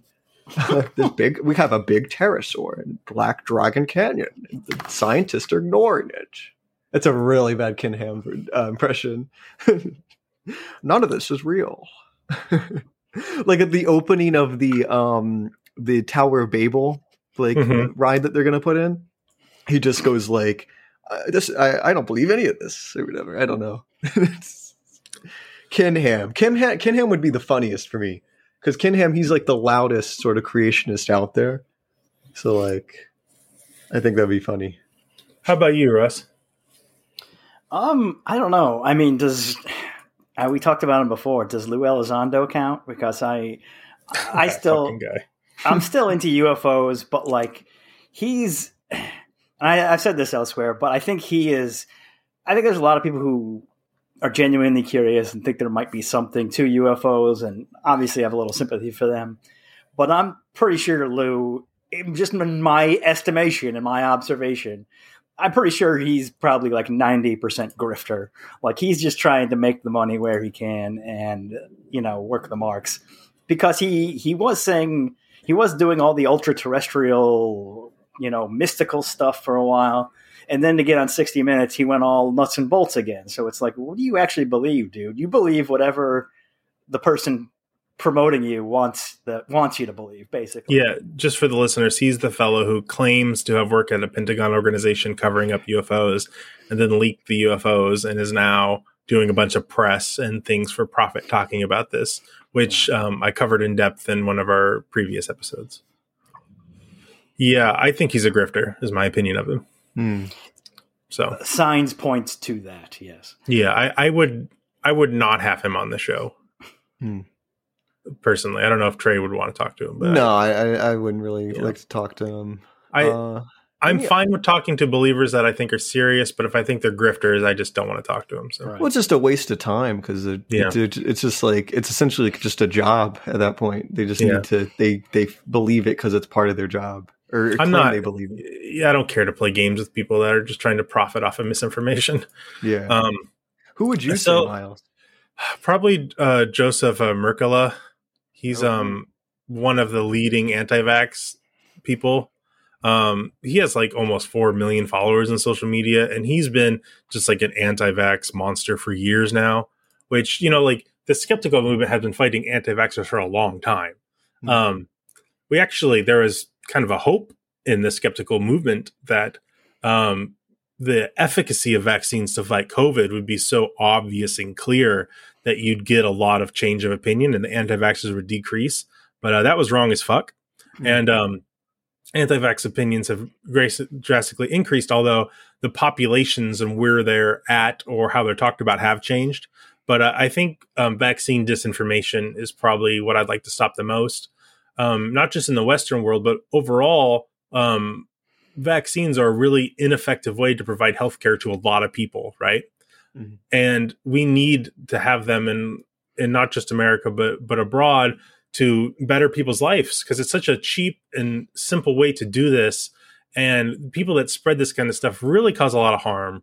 And it's hard to say any one bad opinion kills anyone, but you know, they develop this culture of um, don't get vaccinated and it's this like fake health culture and people really like being in that group and they don't get the vaccine and sometimes their relatives don't get the vaccine and people die not just from covid but all kinds of things. And it's very deadly and as much as i dislike people like graham hancock um, kind of taking people's fascination with archaeology and sending it off into a fairy tale land so they ignore real science i think that vaccine deniers are, are some of the most malicious spreaders of information in the modern world so Hmm. yeah. Also, like Robert F. Kennedy would be a big one, and uh, the guys from Natural News. Spirit wonder science, if- the I w- spirit science. I guy. wonder. Yeah. I wonder what would happen. Is if he Wakefield- still around? Spirit yeah, science spirit guy. science is still bumping around, right? Oh, that guy's fucking voice and the little animation he has. All knowledge comes from Thoth, Dude, we should get spirit science guy. on the show. who is an I- I- 18 foot tall Egyptian pharaoh. yeah, see, yeah, I forgot about that guy. Wow, wow, awesome. Pyramids were built from the top down. Okay, That's an actual thing. I'm not just making it up. yeah, I know. Oh, he's at a million subs. Look at him. He just posted an hour ago. Oh damn. Oh, he's we only talking got about like thirty subs on our podcast. What the hell, people? he's talking about um, the Maxwell trial and everything. Look at him. Hmm. Wow. So go unsubscribe from Spirit Unsubscribe. Science. Oh, he's got a video, Miles. He's got a video called "The Hidden Dark Side of COVID 19 The hidden dark, the part where it makes it so you can't breathe and die. It's been such a it's been such a roller coaster of joy so far. I'm glad Yeah. somebody is. I'm gonna watch this, Miles, and bring that as my video topic tomorrow, like next time. yeah, The floating geodomes on Mars and Venus. bunch of bunch of weirdos. I'm just listing off spirit science videos. That was a good question, though. I like that question. That is a good question. Thanks a lot for coming on the show, Russ. Do you want to send anybody to your socials or more about your stuff? People can go check it out. Yeah, just um, so like I said, AIPT AIPTcomics.com slash science. We're doing a whole month in February where every single day we're posting something about skepticism in pop culture or skepticism of pop culture. And uh, Miles may even have something coming up for that. Yeah, I'm gonna write a little thing about um, the internet's obsession with Tesla and what's true and what's not true. Oh, And uh, we've got a lot of cool stuff coming up. I'm doing a, a series about the subtle skepticism in Bob's Burgers. If you Oh. know, you know. There are some good skeptical episodes in there. Uh, we got some book reviews. Um, what else have we got? Oh, a skeptical look at uh, using data and the definition of the word cult to see if the X Men under Jonathan Hickman qualify as a cult. They're pretty culty. Yeah, and um, That's a got some- spoiler. I don't know if people have read Hickman's X Men, but I'm, I'm gonna go out on the cult angle, knowing none of the arguments, but having read the book. Yeah, uh, we've got some stuff on the reciprocal relationship between pop culture and conspiracy theories. Uh, I got a bioethicist talking about right to try vis-a-vis the Spider-Man story, The Clone Conspiracy. If no. anybody remembers that. And uh, you know, lots of other cool stuff. Just go and check it out. Click the science drop down, and you'll find everything cool. That's And they got an abridged little write up about my comic after the gold rush. You could check out. Oh, look at that. Yeah, yeah. Actually, go and search for After the Gold Rush. We've got those. We did those like director's cuts where I asked Yeah. you to kind of unpack some things. It's a pretty really good comic. So yeah, everybody, it was really good to um, get back on the show. Sorry we've been gone for a while. So this would be season two, episode one, and we also have the episodes on um, YouTube now. So please go subscribe to that. I'll start editing episode two. So obviously we'll be behind, but we'll be getting them out there, and those will be really fun. Um, also, I got to hear the I got to go see Built to Spill, the band that plays their theme song. So that was pretty freaking rad, and they actually played the song while I was there. That's So- awesome. Right there. yeah, it was, it was super awesome. I was like, oh shit, that's the classic music Horse theme song. Um, we do use that with permission. I messaged them and they told me it was okay to use it, so so everybody knows that, so nobody sue us or get mad. And uh, yeah, thanks for listening. And uh, stay curious and get vaccinated and uh, get some good to eat and stay hydrated. Bye. Bye. Gotta say bye, guys. Goodbye.